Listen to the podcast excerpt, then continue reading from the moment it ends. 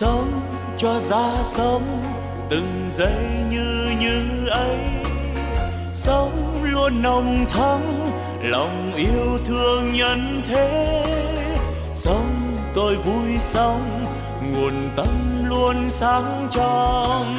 Sống an lành quá, lòng bao dung khắp nơi.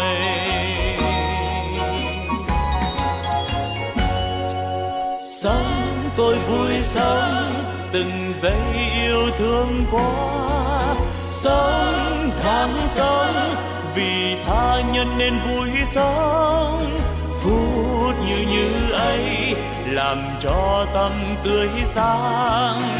Cái như như ấy, là nguồn tâm sáng soi.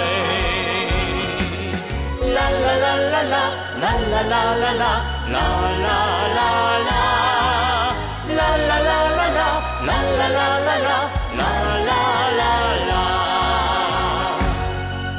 nếu hay ra thế, đời ta luôn luôn mới. Sống yêu thương mãi, từ nay yêu thương mãi.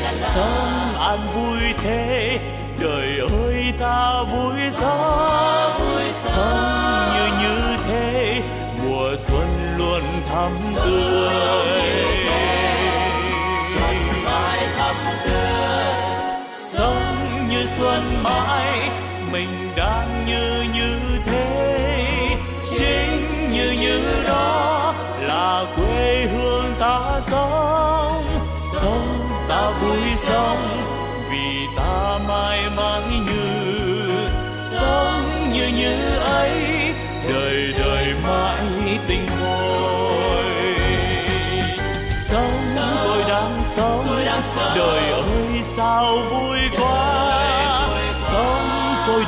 Sống vì đời quá tươi vui, sống như đang sống. Đời vui tươi mãi mãi.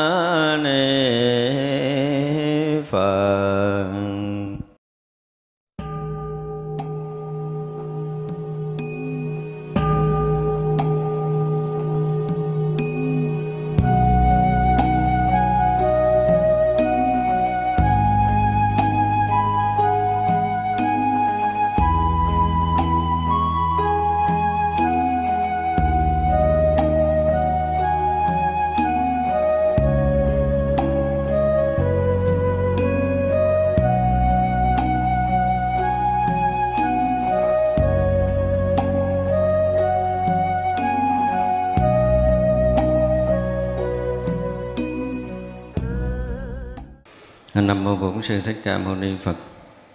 Thưa toàn thể hội chúng hôm nay là ngày à, một năm tháng 10 năm mậu tuất. Chúng ta có duyên để à, tiếp tục học bản kinh hoa nghiêm.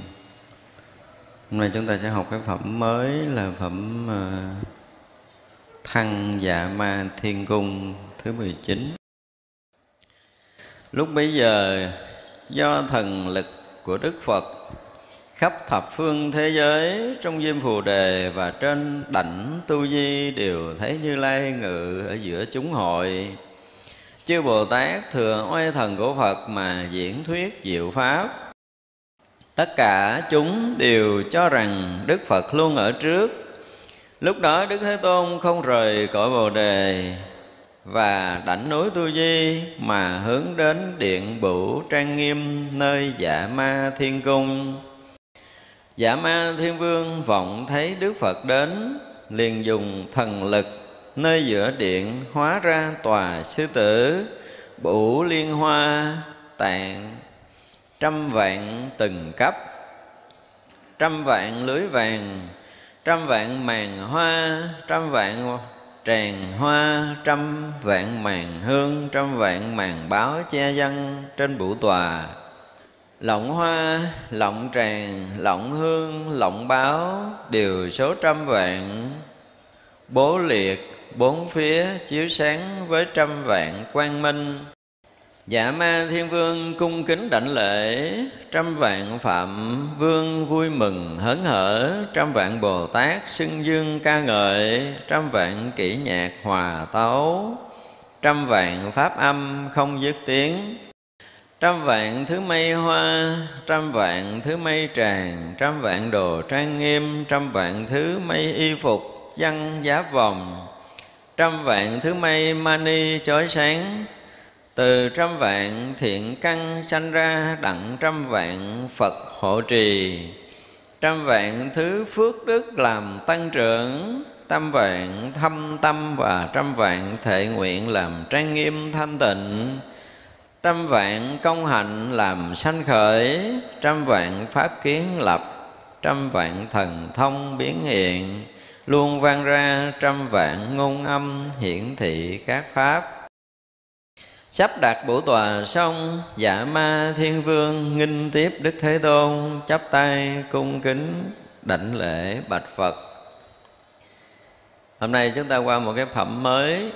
Ở đây, ở phần đầu thì mới giới thiệu à, từ trước trong cái pháp hội ờ, hoa nghiêm ngay từ đầu là đức phật cũng không rời cõi bồ đề mà hiện trước chúng hội. Và kể từ đó các chúng đại bồ tát thừa thần lực của đức phật thuyết pháp ở khắp thập phương thế giới. Đó là cái cái pháp hội hoa nghiêm từ trước đến giờ.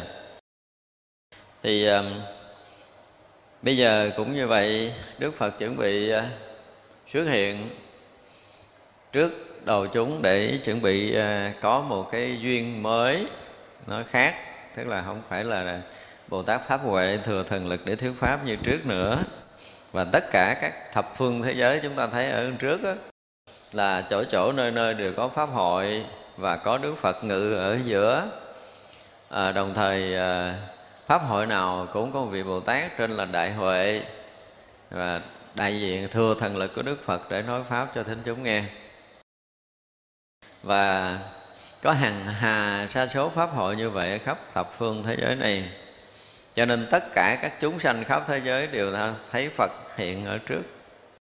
Như vậy nếu như chúng ta ở đây mà bây giờ mình thấy phật hiện ở trước, thì chuyện gì xảy ra? Thì chúng ta sẽ hiện trong pháp hội quan nghiêm liền và chúng ta nghe diệu âm của của ngài pháp hội thuyết từ trước đến giờ, không sót chữ nào chính vì chúng ta không thấy phật hiện phía trước, chúng ta chỉ thấy cái nhà ở trước mặt mình thôi là ra là nghe pháp của thầy tôi hải giảng. Thì lúc đó đức thế tôn vẫn không có rời cõi bồ đề là một. Và trên đỉnh núi tu di, hướng đến địa, điện bủ trang nghiêm, nơi dạ ma thiên cung đây đây là một cái cảnh thiên cung rất là đẹp. À, và chuẩn bị cái pháp tòa của đức phật mà chúng ta nghe diễn tả chúng ta thấy rất là đặc biệt. Lúc đó là dạ ma thiên vương bắt đầu à, biết đức phật tới. Không cần phải thông báo. Thì xưa điện thoại hoặc là nhắn tin nói nay đức phật tới chứ giờ thì giờ thì có chứ còn hồi xưa thì không cần. Chúng ta thấy là khi mà các vị lãnh đạo của các thiên cung, tức là những vị đã có cái gì, có một chút cái thần lực, có một chút thần thông đa phần là các vị ở những cái cõi đời cao đều là những vị đã chứng thánh quả. Cho nên là khi mà đức phật đã có à, tác niệm đi tới cõi nào đó thì à, các vị à, thiên cung, thiên chủ đều rất là rõ ràng cho nên bắt đầu phải chuẩn bị cái pháp tòa, chuẩn bị bủ liên hoa tạng trăm vạn tầng cấp. Bây giờ mình thấy từ dưới ờ, một tầng của mình thôi, đúng không? Một tầng của mình là mấy chục cấp, mà là cái vũ tòa là một trăm vạn cấp cái đó, một trăm vạn tầng thì à, cái số cấp nó cũng rất là nhiều. Mình tưởng tượng là nó cao mà cỡ mình không thể nhìn tới cái cái chỗ của đức phật ngồi, nếu nhìn theo cái kiểu nhìn của mình. Vừa cao, vừa lớn, vừa rộng. Thì vậy là cái gì nó cũng trăm vạn lưới vàng, trăm vạn màn hoa, trăm vạn màn tràng, vân vân, trăm vạn hương, rồi báo văn che trên vũ tòa, rồi lọng, rồi hoa lọng, hương lọng lọng báo, số trăm vạn hết đây là cái số mà nó giống như là gì? Cái khái niệm của cái cõi của mình thôi. Đối với mình cái số trăm số vạn là một số nó nhiều vừa nhiều vừa rộng vừa lớn vừa to.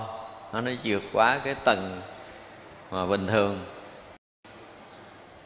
Rồi à, các vị thiên vương sau khi mà được à, thiên chủ đã sắp cái sàn tòa pháp tòa cho đức phật rồi á, thì các vị thiên vương đều rất là vui mừng hớn hở trăm vạn bồ tát xưng dương ca ngợi. Rồi uh, trăm vạn kỹ nhạc hòa tấu trăm vạn pháp âm không dứt tiếng. Thì tất cả những cái này chúng hội ở cõi trời á mà chỉ có cõi trời dạ ma biết và ai biết nữa? Một số vị đại bồ tát biết người thường không biết người như mình là không có cách nào mà nghe được cái tiếng nhạc này, không bao giờ mà thấy được cái ờ, cái pháp tòa này. Thì như vậy là tiếp tục là trăm vạn thứ mây báo răng che trên, rồi thứ mây mây cũng biến thành tràng, trăm vạn đồ trang nghiêm, trăm vạn thứ y phục văn giáp vòng. Cái gì mà đẹp nhất, quý nhất ở trong tâm thiên, đại thiên thế giới này đều phải sao? Hiến cúng phải không? Dân cúng cho đức phật mây mani chói sáng trăm vạn thiện căn sanh ra. Giờ chúng ta bắt đầu à, thấy à, hé lộ một chút nè.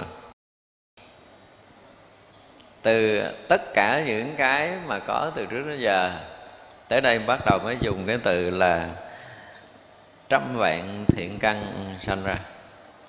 Chỉ dĩ mà có được cái đó là do cái thiện căn do phước báo nó sanh ra những cái đẹp những cái quý đó.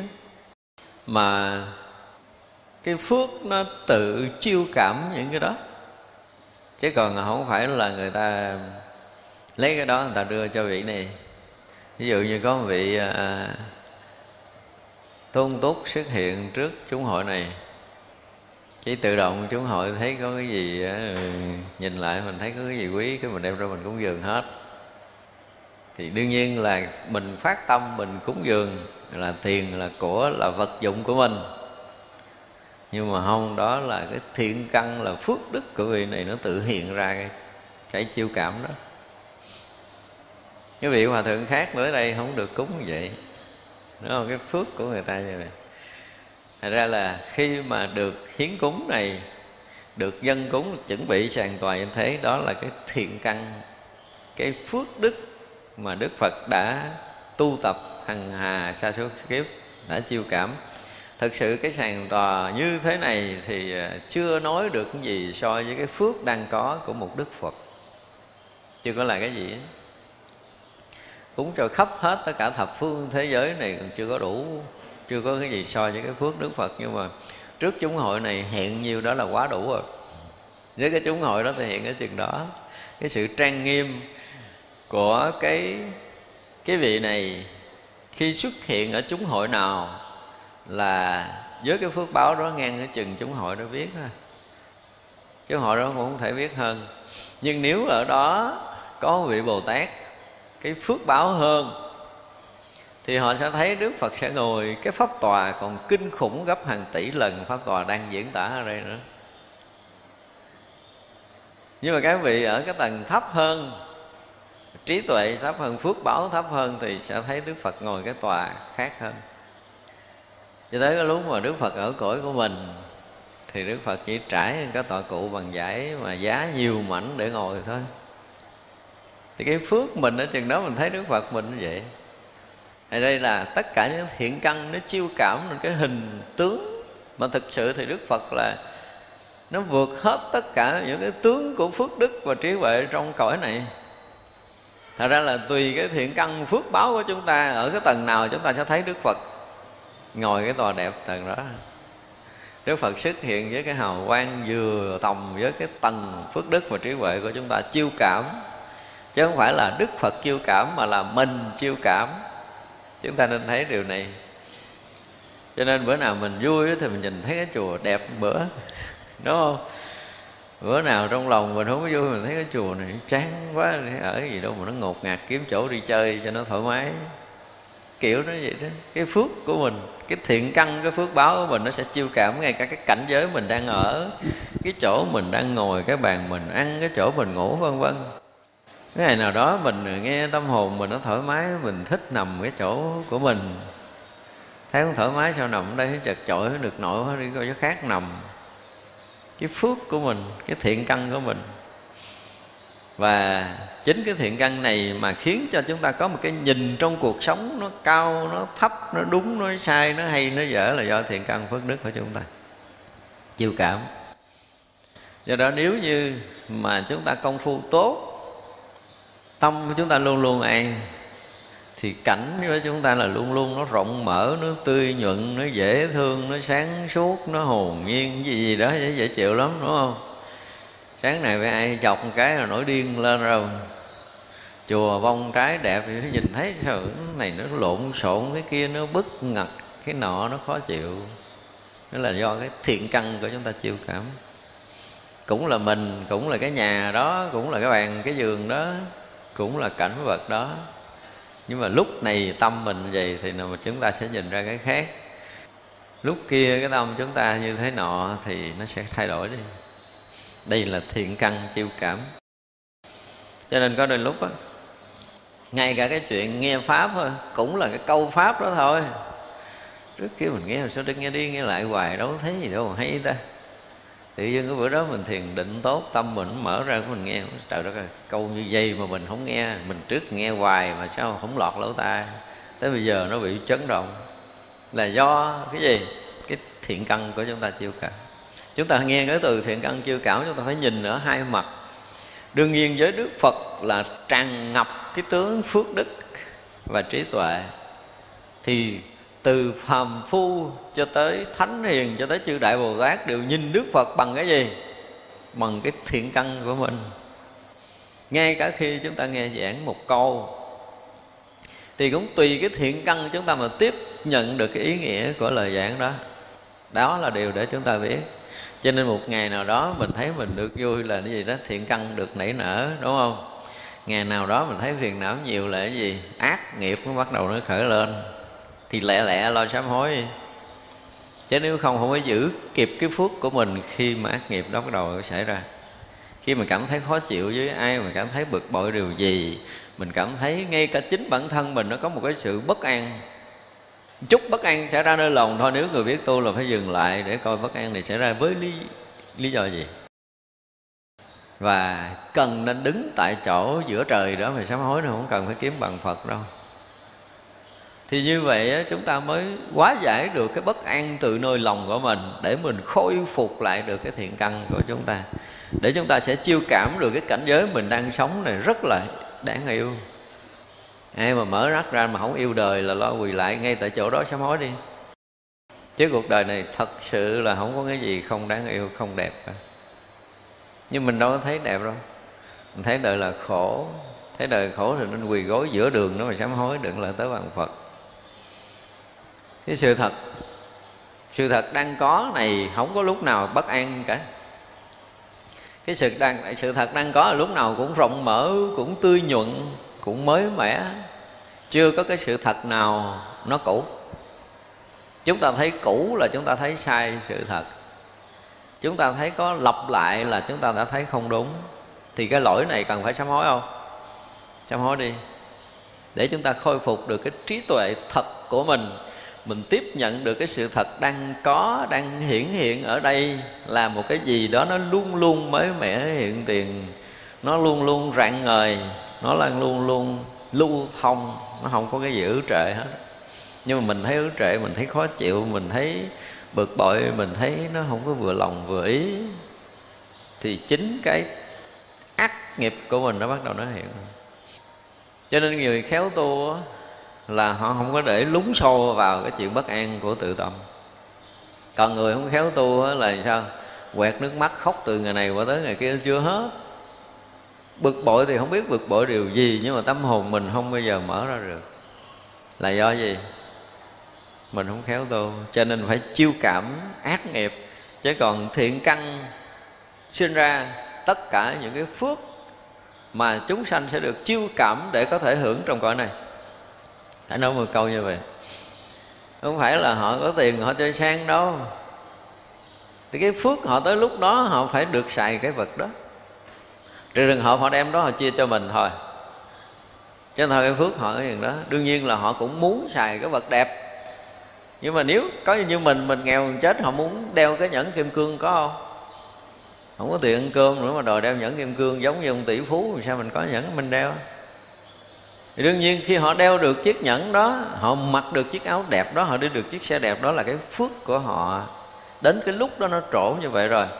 Thì họ xài họ xài thì sao? Là một á, nếu mà tiêu pha thì mau hết phước nhưng mà biết đâu, họ chỉ xài nhính nhính chưa có hết. Phước họ lớn họ xài nhiêu đó chưa chắc ra hết. Ra mình ngồi đó mình trù đó, mình cha này chơi sang thế nào rồi cũng tàn mạc. Nhưng mà họ đâu có xài hết phước người ta đâu tàn mạc. Phước người ta ghê gốm người ta xài có chút xíu à. Nhưng với mình thì nó quá lớn à.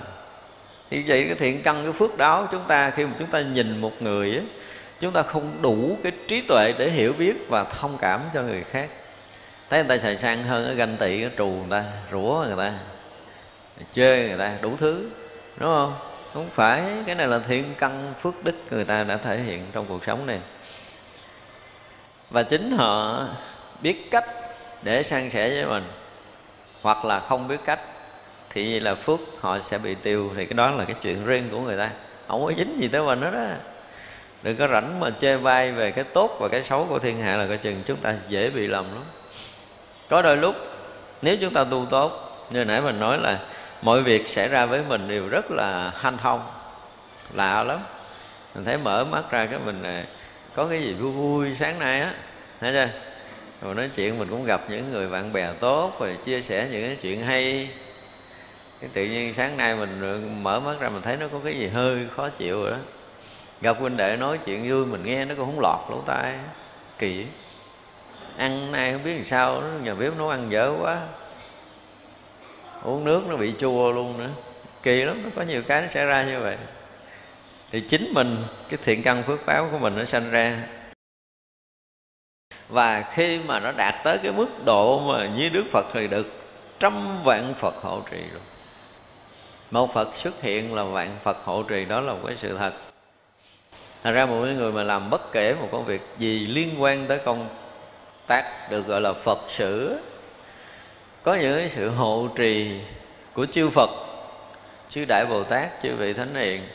Cho nên nó xảy ra những cái chuyện mà với cái ý cái trí của người phàm không bao giờ nhận hết đâu. Và nhất là một cái dòng pháp mà được ra đời ở một cái cõi nào thì chúng ta thấy là cái lực lượng hộ trì chánh pháp đó nó lớn lắm. Cho nên nếu như chúng ta mà được cái duyên đó, đi theo chánh pháp rồi, thì đừng có suy nghĩ.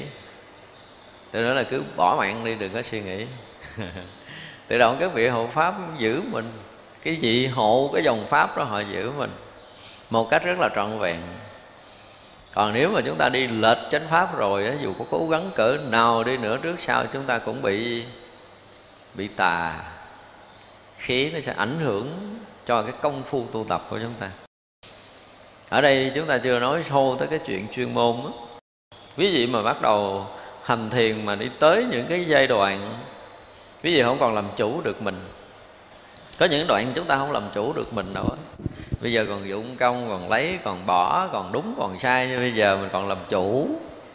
Dù mình có chánh niệm, mình có tỉnh giác, mình thấy chuyện này chuyện kia, nhưng mà đến một cái lúc chúng ta sẽ rớt vào một cái trạng thái nó không còn cái lực để chúng ta có thể xoay chuyển thân tâm mình được lúc đó rất cần cái lực lượng bảo hộ dòng pháp giữ chúng ta qua giai đoạn đó, để chúng ta không bị ờ, rớt ra ngoài cái dòng của chánh pháp, không đơn giản đâu.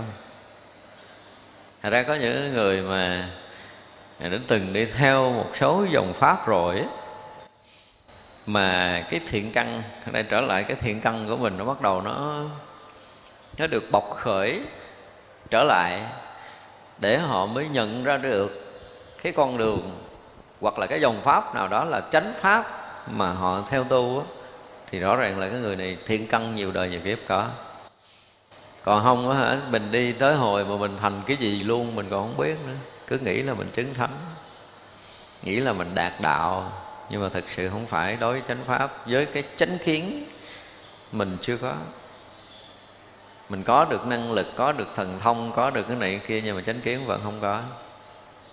Và đạt gì đạt chứ, không bao giờ đạt được lộ tận thông để có thể chứng được thánh quả đó với đạo phật. Thì người đó không bao giờ có chánh kiến. Và những cái dòng pháp mà những cái người dẫn đạo đi mà không có đạt tới cái chỗ này thì chưa phải là chánh pháp của đức phật. Đây là điều mà để chúng ta có thể coi lại.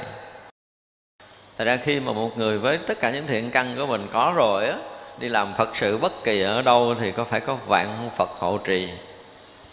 Chúng ta nếu mà có cái duyên á Sau này quý vị mà có cái duyên đi à, đi hoàng pháp ở các nơi á, Thậm chí đi các nước trên thế giới á, Có những nơi mình hoàn toàn không có quen rồi Mình gặp chuyện khó mình sẽ thấy được cái lực lượng hộ pháp mình tới đâu.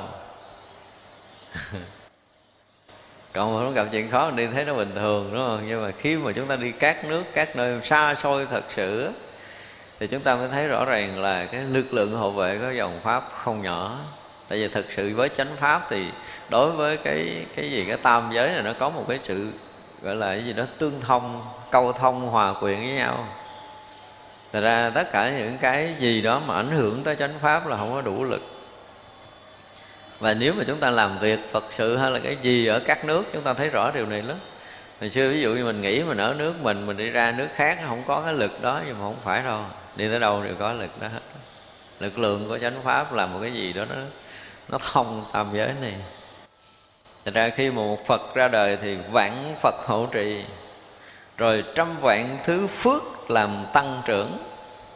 Đương nhiên là hàng hà sa số cái phước của người đó bắt đầu hiện ra để tăng trưởng tất cả những cái việc làm của họ. Tâm vạn thâm trăm và trăm vạn thệ nguyện làm trang nghiêm thanh tịnh. Chính cái thấy nhìn Phật đạo ở cái chỗ thâm sâu nhất của mình. Chính cái nguyện độ sanh của mình mà nó trang nghiêm tất cả những nơi mình đang tới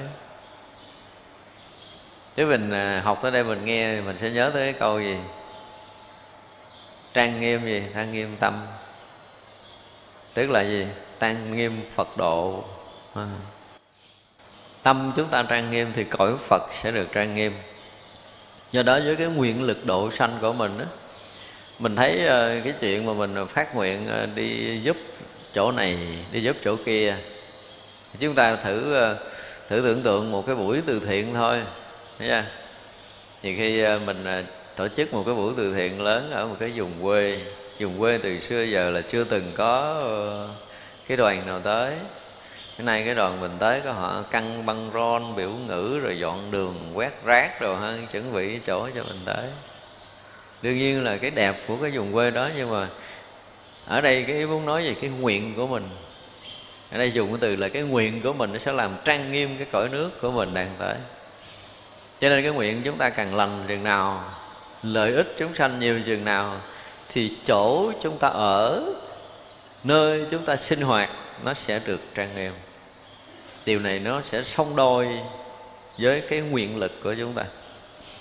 Đó cho nên cái chỗ mà tu tập của mình, cũng do cái tâm, phát tâm của cái người mà hướng đến công phu tu tập với cái sự hiểu biết, với cái trí tuệ của họ họ tự trang nghiêm được cái đạo tràng, cái nơi sinh hoạt trang nghiêm còn không có. Do cái nguyện của mình. Do cái nguyện lợi ích chúng sanh của mình tới đâu mà nó sẽ tự tạo cái sự trang nghiêm thanh tịnh ở cái môi trường chúng ta đang ở. Ngay cả cái việc mà tu tập ở trong ờ, chúng tôi nói là chúng ta tu tập ở trong thiền thất thôi. Với cái khả năng mà làm một cái thất để cho chúng ta tu nhưng mà có nhiều người hả? Cái nguyện của họ không có.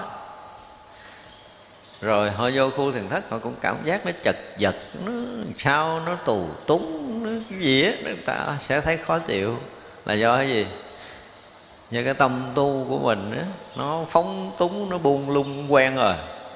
Đi thấy cảnh đẹp rồi, thấy trời trăng mây nước thì nữa, sơn bồng nước nhược gì nó quen rồi. bây giờ nhốt trong cái thất có mấy thước, khó chịu. Người ta không có chịu được. Thì cái nguyện của họ không phải là vì cái nguyện thanh tịnh tâm của mình, mà vào khu thiền thất riêng. Thì cái khu đó trở thành cái gì đó nó tù túng. Nhưng mà nếu mình à, tâm mình trang nghiêm thanh tịnh ở một cái cảnh yên với mình là một cái gì đó nó phúc lạc mình cảm giác liền, mình bước vô cái chỗ yên ổn, mình đóng cửa lại, mình cảm thấy nó hạnh phúc sau nhiều năm mà đã bị giật lộn ở trần gian rồi, không? Bây giờ có thời gian mình thả người, mình nghĩ không còn nghĩ tới, không còn hơn thua, không còn cái gì nữa là mình cảm giác nó có một cái gì đó, nó nó rất là khác với cái hoàn cảnh mình đã sống từ xưa giờ. Đó thì tùy tâm của chúng ta mà nó hiện cái sự trang nghiêm thanh tịnh khác nhau hoàn toàn. Trăm ngàn vạn công đức, công hạnh làm sanh khởi trăm vạn pháp kiến lập. Chúng ta thấy là làm một cái ờ, một cái tòa của sư tử cho đức phật ngồi thôi. Mà phải gom hết trăm vạn công hạnh lành để sinh khởi, rồi trăm vạn cái pháp được kiến lập. Với cái sự thấy biết, làm sao để được an tịnh trên pháp tòa? Không phải dễ đâu ví dụ như một cái người mà chuẩn bị một buổi giảng, thỉnh một giảng sư ờ, về hội chúng mình giảng thôi. Thì một á, là vị giảng sư đó phải cho đệ tử đi tới đó là để kiến lập cái pháp tòa, để nó phù hợp với cái gì, cái, gọi là cái tâm của vị giảng sư đó cái hoàn cảnh các vị giảng sư đó hay tới là họ thích chân cái bông hoa gì, thích để cái gì phía trước, phải ngồi ghế như thế nào, vân vân là cái người thị giả, hoặc là đệ tử đi tới trước. Hoặc là cái người hiểu biết để kiến lập cái sàn tòa. Với tất cả những cái hiểu biết làm sao để được cái pháp hội thanh tịnh ở đây gọi là trăm vạn pháp kiến lập. Tức là họ hiểu biết hết tất cả những cái để làm sao được thanh tịnh cái cái pháp hội, pháp tòa để cho vị giảng sư tới giảng thì người này phải sử dụng cái cái trí tuệ của mình trong cái hiểu biết của các pháp để kiến lập cái cái pháp tòa rồi sự xuất hiện của đức phật và chư đại bồ tát là gì? Trăm vạn thần thông biến hiện. Mình nếu muốn cắt một cái ờ, hoa theo ý của mình là phải đi ờ, đi ra ngoài vườn, rồi phải lựa cái hoa đẹp, hoặc là đi ra tới chợ phải lựa hoa đẹp để có thể ờ, trang trí còn các vị bồ tát không có, vừa tác ý cái là tùy theo cái sự trang nghiêm, thanh tịnh và hiểu biết của mình, tác ý cái là cái hoa đó nó hiện trên cái tòa đó. Sử dụng thần thông để kiến lập sàn tòa không phải cực khổ như mình. Và điều đặc biệt là vang ra trăm vạn ngôn âm để hiển thị các pháp. Mình bây giờ ví dụ như ngồi đây thì chỉ nghe một một cái ờ, một âm thôi hết cả chúng hội, chúng ta nghe một âm, thì chúng ta thấy cái gì? Đương nhiên là hiểu thì chúng hội, mỗi người hiểu khác, nhưng mà nghe thì nghe một âm. Nhưng mà cái pháp hội của đức phật á, chúng ta không bao giờ nghe được một âm như vậy. Đức phật nói một âm thanh, nó sẽ thành hằng hà sa số các loại âm thanh, cho hằng hà sa số cõi nước nghe một lượt. Đó là một cái điều rất khác và chính bản thân người đó cứ ngỡ là đức phật nói tiếng nói của của loài mình đang xuất hiện trước mặt mình và chỉ nói cho mình nghe. Tất cả giáo hội đều có một cái cảm giác này. Như đó là cái chuyện hiện hữu, nhưng mà cái chuyện mà trí tuệ chúng ta có thể tưởng thêm một chút nữa đó là đức phật không có nói câu nào. Với cái nhìn của thế gian là bây giờ không có cái âm thanh của đức phật nhưng mà khi chúng ta đã vượt qua cái tầng của cõi người, thì chúng ta sẽ nhận ra được trong cái cõi chỗ này, trong cái không gian chúng ta đang ở đây, có hàng hà, sa số, cái loại âm thanh khác nhau ở trong cái pháp giới này. Nếu cái trình độ chúng ta đủ để chúng ta có thể nhận cái tầng sóng âm thanh nào thì cái đó nó xuất hiện với mình. Cho nên cả pháp hội đức phật vậy á chứ mà ngồi đó nghe, có nhiều khi mình nghe vị la hán ờ, nói cho mình nghe chứ chưa chắc là bồ tát. Chưa được nghe phật nói nữa, thậm chí là không đủ sức để thấy phật. Thì chúng ta cũng nghe pháp đó. ra khắp pháp hội này hiện hằng hà, sa số âm thanh vi diệu, tùy theo cái thiện căn, cái phước đức nhân duyên của chúng ta mà nhận được cái pháp màu đó để chúng ta thăng tiến theo cái tầng bậc tâm linh của chính mình. Cũng vậy bây giờ chúng ta nghe chung một âm thanh như thế này thì rõ ràng là mỗi một người, mỗi một căn cơ, cho nên mình hiểu cái lời pháp khác nhau hoàn toàn. Để khi mình bắt đầu mình dụng công, nó không có giống như huynh đệ mình. Hoàn toàn không có giống. Đó, thì như vậy là pháp âm hiện hằng hà sa số ở trong cõi nước mười phương. Cõi của mình hiện tại là có hằng hà sa số pháp âm của chư Phật, chư Đại Bồ Tát, chư vị Thánh Hiền. Nhưng chúng ta không có nhận được chúng ta chỉ nghe cái âm vang của cõi phạm mình thôi, chứ mình chưa vượt ra khỏi phạm để mình nghe âm thanh khác. Và dù cho vị thánh có muốn nói cho mình nghe đi nữa cũng không được đâu. Thành ra chúng ta chưa thoát phàm thì tất cả những cái nhận biết chúng ta đều là gì? Là tưởng tất cả những cái tướng mà mắt chúng ta thấy tay chúng ta nghe, đầu chúng ta bây giờ có thể nhận hiểu, biết được là đang ở trong cái tầng của tưởng ra đừng có ai nói là tôi ờ, ngồi thiền cái tôi nghe phật thuyết chui ờ, bồ tát thuyết cho tôi nghe. Đều là gì? Đều là cái tưởng của mình sanh khởi hết đó, đừng có lầm. Tôi ngồi thiền tâm bữa đó tôi thanh tịnh cái tôi thấy phật xuất hiện ngồi kiết già, phóng hào quang sáng rực, nói cho tôi nghe bài pháp để tôi hiểu cái này. Xin lỗi là tưởng, chưa phải là tới phật. Khống mình không có đủ cái chức để có thể thấy phật trong đời này nếu mình chưa thoát phàm, tất cả những bóng dáng hiện đều là tưởng. Không có thật. Chúng ta nên biết điều này. Để khi mà chúng ta ngồi niệm Phật hay là chúng ta hành thiền, chúng ở trong trạng thái nào đó mà cái xuất hiện ông Phật nào đó là biết là tưởng của mình bắt đầu hiện ra mình quá yêu Phật. Yêu Phật quá đi, thành ra là tâm mình yên, cái tự nhiên Phật hiện ra. Phật của mình hiện chứ không phải Phật thật ở đâu hết đó đừng có nói là xưng di đà xưng bổn sư xưng dật sư gì là không phải. Tưởng hết á. Còn bây giờ khoa học nó cũng làm ảo luôn mà hư không cho mình thấy nữa, thì cái đó là cái chuyện của khoa học kỹ thuật. Nó cũng thường sức, nó hiện phật ở không gian cho mình thấy bằng mắt phàm. Ra mắt phàm không thể thấy phật. Nói cho một cái điều đáng buồn vậy cho nên là tất cả những cái phật của mình đã thấy đều thấy bằng tưởng tất cả những âm thanh, sắc tướng hiện ra mà mình có thể cảm nhận được đều là tưởng. Và khi nào chúng ta vượt qua luôn cái tầng tưởng rồi hành rồi thức ấm, lúc đó cái thấy chúng ta mới thực sự là thấy phật. Còn bây giờ chưa ai có khả năng thấy phật hết. Nên nhớ, cho nên lỡ nằm mộng thấy hay là mở mắt thấy gì đó thì cũng biết là tưởng của mình chứ đừng nghĩ đó là phật là sai và đừng ai nghĩ rằng mình có thể thấy được cái cõi ví dụ như bây giờ mình thấy được cái cõi trời thôi. Thì cái phước của mình á đến một cái lúc mình công phu mình tương ưng với mấy thằng cha trời đó mới thấy được mấy cha còn lại là thấy ảo tưởng của mình thấy uh, cởi mây bay xuống vòng vòng rồi đó là khi đó là mình đã vượt cái tầng đó rồi. Hoặc là ngang cái tầng tương ưng mới có thể thấy nhau ví dụ tưởng tượng nha bây giờ phải lấy cái gì để chứng minh á? Con chó nó nhìn mình. Đối với vị, nó thấy cái mặt mình quen hay là nó thấy cái gì?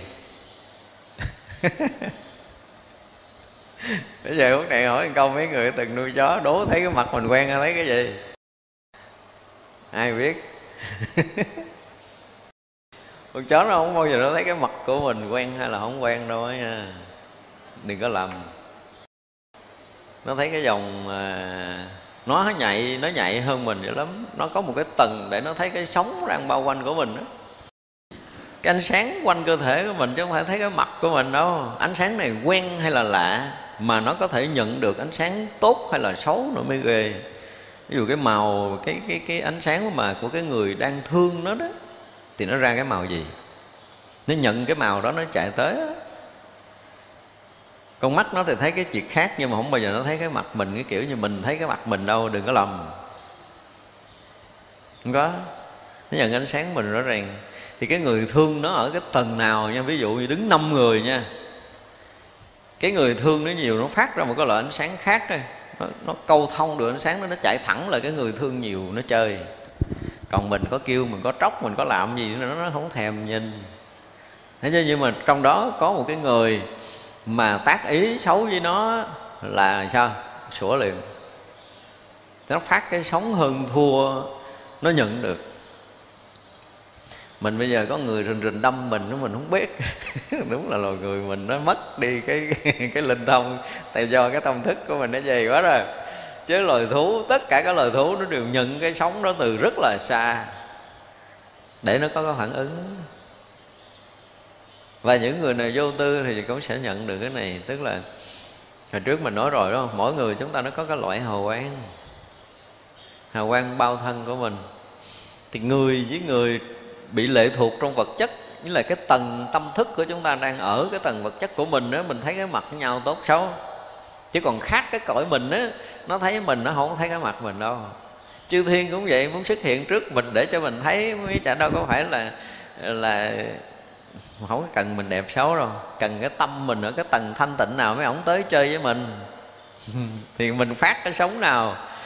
Và cái sống đó nó tương ưng với cái cõi nào đó họ có thể xuất hiện để cho mình có thể nhận thấy được cái hình bóng của vị chư thiên xuất hiện trước mình do cái tầng tâm của mình. Và rõ ràng có đôi lúc cái tâm chúng ta thanh tịnh thì chúng ta thấy mặt được các cõi thiên. Một số vị chư thiên chúng ta có thể thấy được, tại các vị ở cõi trời dục giới thì thỉnh thoảng họ vẫn còn sử dụng cái hình sắc có thời hữu sắc. Cho nên muốn thấy được cái người mà khác cái tầng tâm thức với nhau rất là khó thấy. Cho đến lúc mà chúng ta công phu thiền định mà muốn thấy cái người cõi âm thôi, thì phải cái tầng sóng thức của chúng ta phải hạ xuống tới âm hơn 50 độ hết thì chúng ta mới nhận được người cõi âm sinh hoạt thấy được họ. Còn nói chuyện thấy ma là thấy cái ảo cái ảo mình, ảo tưởng của mình, cái gì đó mình thấy thấy bằng cái ảo thôi, chứ mình không thấy thật ma đó. ít ai thấy thật ma lắm. Thấy tức là thấy thật cái người có âm, ít người thấy lắm. Thiền thiền định sâu mới thấy được, thiền định sâu mới thấy được. Còn đa phần là chúng tôi nói là thấy bằng ảo tưởng hết. Như những cái mà chúng ta nhận biết được là qua tưởng mắt chúng ta thấy tay chúng ta nghe, thậm chí cái hiểu của mình thì cũng chưa rượt ra khỏi cái tưởng. Mình hiểu chuyện này cũng là tưởng, hiểu chuyện kia cũng là tưởng. Giống như bây giờ mình ờ, mình rình cái người đó, mình đứng ở đây mình nhìn người đó, cái leo vô nhà. Thì cái họ đóng cửa là hơi vô trống hay làm gì mình không biết. Nhưng mà tưởng tượng là cha này leo vô nè, cha này nó mở chìa khóa này lấy cái kia, lấy nọ, nhưng mình không có dám la la thì mình sợ họ quay lại, họ họ xử mình mình không lai la cứ rình đó, mình ngồi đó mình tưởng thôi, rồi rồi tiêu rồi, nó vô nó mở cái tủ sắt của mình rồi nó lấy hết tiền. Cứ ngồi ngoài mình tưởng thực sự nó mở tủ sắt cũng chưa chắc được. Nhưng mà chúng ta cứ tưởng như vậy. Chúng ta chưa bao giờ thấy thật được một vấn đề, dù cái đó đang hiện ngay trước mắt của mình.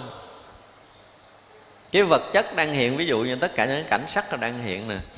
Bây giờ mình nói theo cái kiểu phàm phu á. Nói theo kiểu phàm phu thì đây là hoa, rồi đây là hình phật, đây là cái bàn, đây là cái đồng hồ, vân vân. Thì đó là cái nhìn theo cái kiểu của phàm cũng là hoa này, nhưng mà một người đã vượt phàm họ sẽ nhìn thấy khác hoàn toàn. Cũng là hoa này, nhưng mà tâm chúng ta thanh tịnh, chúng ta thấy khác hoàn toàn. Nếu mà chúng ta đang ở trong thiền định, thì tất cả những cái hiện tướng này là một cái gì đó nó rực rỡ hào quang hết nó đẹp vượt hơn tất cả những cái hiểu biết của kiến thức. Tại khi mà chết đi cái hiểu biết kiến thức, vượt ra ngoài khung sáo rồi, thì tất cả những cái này đều hiện một cái ánh sáng rất là đẹp. Nhưng mình bây giờ mình nói vậy nói dốc quá trời luôn á. Ai mà có, ai mà thấy được nó đâu mà tin. Nếu quý gì mà vượt qua cái khung sáo của tâm thức, cái so đo đẹp xấu của tâm thức, thì quý vị sẽ thấy mọi cái nó rực rỡ, đẹp lạ lắm chứ lúc đó không có còn dùng cái từ là đẹp nữa mà nó rất là rực rỡ. Nó rất là uy nghiêm, lạ thường. Thì cái này là do đâu? Do công phu do tâm của chúng ta, do từng tâm của chúng ta mà nó hiện ra. Do đó hồi nãy mình nói là tùy cái đẳng cấp tâm linh của chúng ta mà nhận biết một cái sự việc trước mắt mình đẹp hay là xấu ở cái tầng nào. Cũng là ở đây nhưng mà thánh sẽ thấy khác, phàm sẽ thấy khác. Cũng là một vị pháp sư đang ngồi trên tòa. Nếu mà người nào mà có cặp mắt khác, họ sẽ nhìn ai đứng đằng sau để hộ vệ. Và lúc họ đi là ai dọn đường ở phía trước để cho họ đi. Ví dụ vậy, không có đơn giản. Như mình nhìn thấy nó cũng bình thường, đâu có ai đâu. Trong lỏng à không ai. Nhưng mà không phải đâu. Đại phật mà tuyên ngôn chánh pháp rồi là chuyện kinh khủng. Cho nên nó có những người á bình thường mình do là cái gì? Mình trọng cái vị à, giảng sư, trọng vị pháp sư đó, mình kính lễ dọc đường thôi. Có những người họ rất là cứng, nhưng mà họ khả năng tâm linh họ khác. Thế họ vừa thấy cái người hộ vệ đi phía sau, gục đầu xuống lại, chứ không phải là kính ông thầy này. Phải là kính này này, nó đang lại với ông kia kìa. Nói vậy đó. Thật ra mỗi một người họ có một cái nhìn khác. Nếu như một cái chuyện, Một cái chuyện này là có thật Chuyện này có thật. Này tôi cũng có hai kể Thế là có cái năm tôi đi qua um, Giảng ở Hoa Kỳ. Ông đó ông thích chơi với tôi lắm. Ông là một tiến sĩ uh, y khoa tốt nghiệp ở nhật nhưng mà qua sống ở hoa kỳ rồi. Tu theo ờ, trường sinh học nhiều năm và ông đi tham dự một số cái pháp hội tâm linh đó. Cái hội tâm linh thì phải để bàn tay cái năng lượng mình đủ thì cửa nó mở còn không thì nó đóng chứ không ai mở cửa cho mình ra vô hết trơn á. Mà ông đã từng vô dự những cái buổi như vậy. Kể nghe cũng hấp dẫn thì ông đòi dẫn tôi vô đó hoài mà chưa có dịp đi. Thì à, bữa đó mình đi giảng ảnh nó tới ngồi anh nghe ngồi nói chuyện bình thường thì anh ngồi sát bên mình sao tự nhiên tôi chấp tay niệm phật, cái anh cứ lết. Chấp tay niệm phật, câu thứ hai tới lết rồi tới mày kia. Niệm tới câu thứ ba tôi thấy anh tốt mà. Thì mình thấy mình cũng để ý để ý vậy thôi, chứ đâu có hỏi được, tại vì niệm phật rồi là phải giảng. Đó hỏi cứ mỗi lần niệm phật là thấy anh lết vô lắm. Tới năm bảy lần rồi, lúc đó là chuẩn bị rời Cali rồi, anh mới ờ, lại chơi. Anh hỏi thầy, này có giảng không? Có nghỉ ngơi ghé thăm thì nói ông ghé thì tôi cũng thắc mắc cái chuyện của ông lắm. Cho tôi hỏi một câu chứ mắc mới gì. Mới cứ mỗi lần ông ông nói là ông thích ngồi nghe nói tôi nói chuyện mỗi lần tôi giảng là ông lết ra về kia là làm sao? Ông nói bên này mới khai thiệt cái này á là thầy nói chuyện bình thường thì không có gì. Nhưng mà khi thầy chóc tay lại cái tôi bị nóng như là bị đốt rồi mà tôi lết qua qua tới cái 16 mét á à, thì yên ổn mà trong vòng 15 mét là tôi bị đốt cháy Nhà ra là cứ thầy chắp tay là tôi bị lết. Nó có những cái cảm lực gì đó mình không biết. Nó là cái duyên mà từng người từng người, nó là mỗi một người mà họ gặp nhau, họ đều có về cái cảm lực. Họ cảm, họ thấy được cái điều này thấy được điều kia với nhau là do cái thiện căn, cái phước đức, cái nhân duyên của họ. Giống như nghe phật pháp cũng vậy á. Tất cả chúng ta, nếu mà là những người mà học phật mà gọi là tương đối chuyên chứ còn thường thường như pháp hội mình thì chưa được gọi là chuyên. Thì họ chỉ cần nghe vị giảng sư để giảng một câu thôi, không cần tới câu thứ hai đâu, là họ liền rõ biết người đó là ai.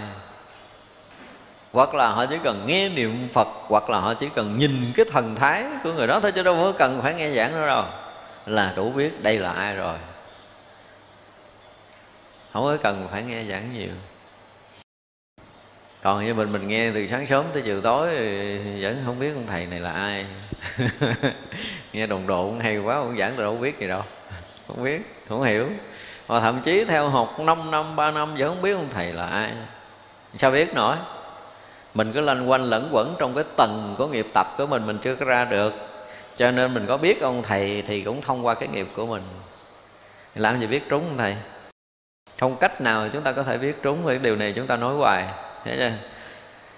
cho nên nếu mà chúng ta là người thực sự mà khéo tu á mọi cái hiện tượng xảy ra trong đời sống hiện tại của mình thì nên tỉnh và nên nhắc mình là mình đang thấy đang nghe đang hiểu đang biết bằng tưởng.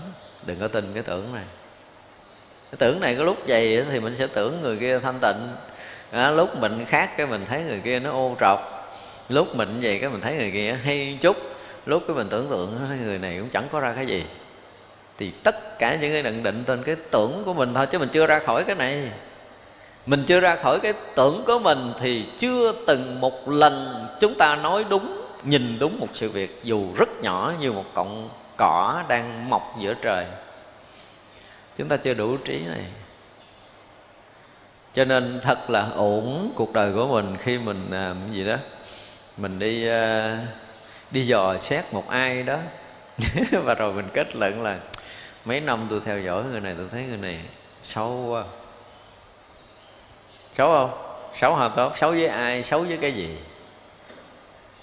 Xấu với cái nghiệp của mình. Tại vì nếu mà người này chiều chuộng mình, người này à, tân bốc mình, người này à, khen tặng mình, người này đem lợi lợi lộc cho mình thì xấu nổi không? Không à ông tốt ghê lắm thứ tôi xin tiền là ông cho à. đúng không? Cái bữa nay tự nhiên ông nổi khùng xin tiền ông không cho ông này xấu. Nói vậy đấy thì chúng ta nhìn người đó qua cái quyền lợi riêng tư của mình qua cái nghiệp tập qua cái sự chiêu cảm nghiệp báo của mình nữa. Phải dùng tới cái từ là chiêu cảm nghiệp báo nữa. Cho nên đó, khi cái nghiệp báo chúng ta hiện ra tốt với người đó thì tự động mình nhận định người đó tốt đến một lúc cái nghiệp báo xấu của mình trong nhiều đời, nhiều kiếp đã kết nối với người này, đương nhiên là mình chơi với một người là luôn luôn có hai mặt nghiệp báo, tốt và xấu. Thật ra cái lúc mà mình bị người ta chê chửi á, Là sao? Là hai người đến lúc phải hiện nghiệp báo xấu rồi. Cho nên gặp nhau không có cái lời nào hòa nhã. Cái đoạn này là cái đoạn cự lộn hồi trước. Cái đoạn đó bây giờ bắt đầu nó hiện lại là đánh nhau nữa chứ đừng nó chửi là nhẹ tới cái đoạn nghiệp báo của hai người cái ác nghiệp bắt đầu nó kết rồi. Nghĩa là gì đó, nhân viên hội ngộ thời quả báo hoàng tự thọ, tới giờ phút nhân viên nó hội tụ rồi. Thật ra chúng ta đừng bao giờ bất ngờ khi một người bạn chơi rất là thân với mình, bây giờ nó trở mặt. Đừng bao giờ bất ngờ chẳng đó Không bao giờ bất ngờ, nếu mà tu tốt rồi đó là Mình nên tỉnh lấy là nghiệp tới rồi. Để cho nghiệp ác của mình với người đó tới rồi. Bây giờ quan trọng là gì? Là mình quá giải cho xong hay là muốn dây dưa nữa? Vấn đề là như vậy. Ở cho khi nghiệp thuận hoặc là nghịch tới với mình, cái khéo của một người là khi tiếp với cái duyên này, tiếp với cái nghiệp này là nó tiêu luôn không? Hay là nó còn dây dưa? Đó là vấn đề của mình. Khi mà ác nghiệp tới mà người ta rời khỏi mình, người ta tiếp tục giận mình, thì có nghĩa là còn dây dưa. Đúng không? Cho nên khi cái ác nghiệp tới với mình mà xong rồi thì họ không còn giận mình nữa. Họ có thiện cảm với mình. Không cần có thiện cảm mà hết giận rồi. Đủ rồi. Coi như là cắt được một nghiệp.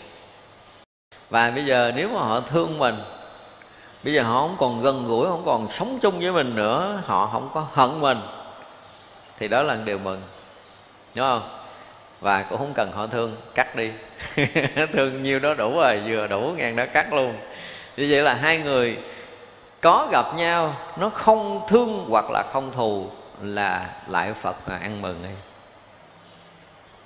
Chứ còn gặp nhau không thương thù à? Làm sao mình thoát ra? Thật ra có người tu là khéo thoát ra được cái điều này. Đương nhiên là với mình thì nó không có còn thương, không còn thù nhưng mà làm sao cho cái nghiệp đến với mình nó cũng hết thương, hết thù, đó mới là cái hay. Còn mình đó thì không có thương, nhưng mà người ta vẫn dính với mình. Ta vẫn thương hoặc là người ta thù mình. Thì vậy là nghiệp báo còn không?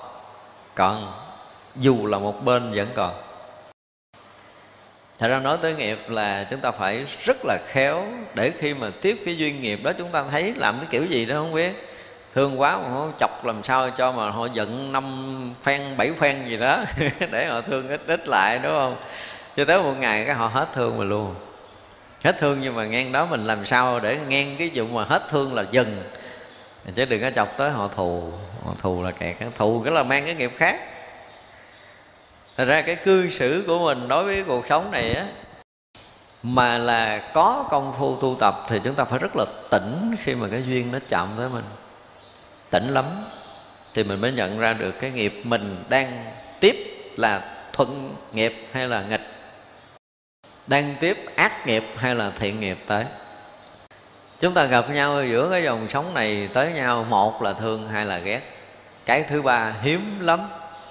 Từ trường hợp chúng ta ở trong thiền định gặp nhau thì mới không có thương không có ghét thôi.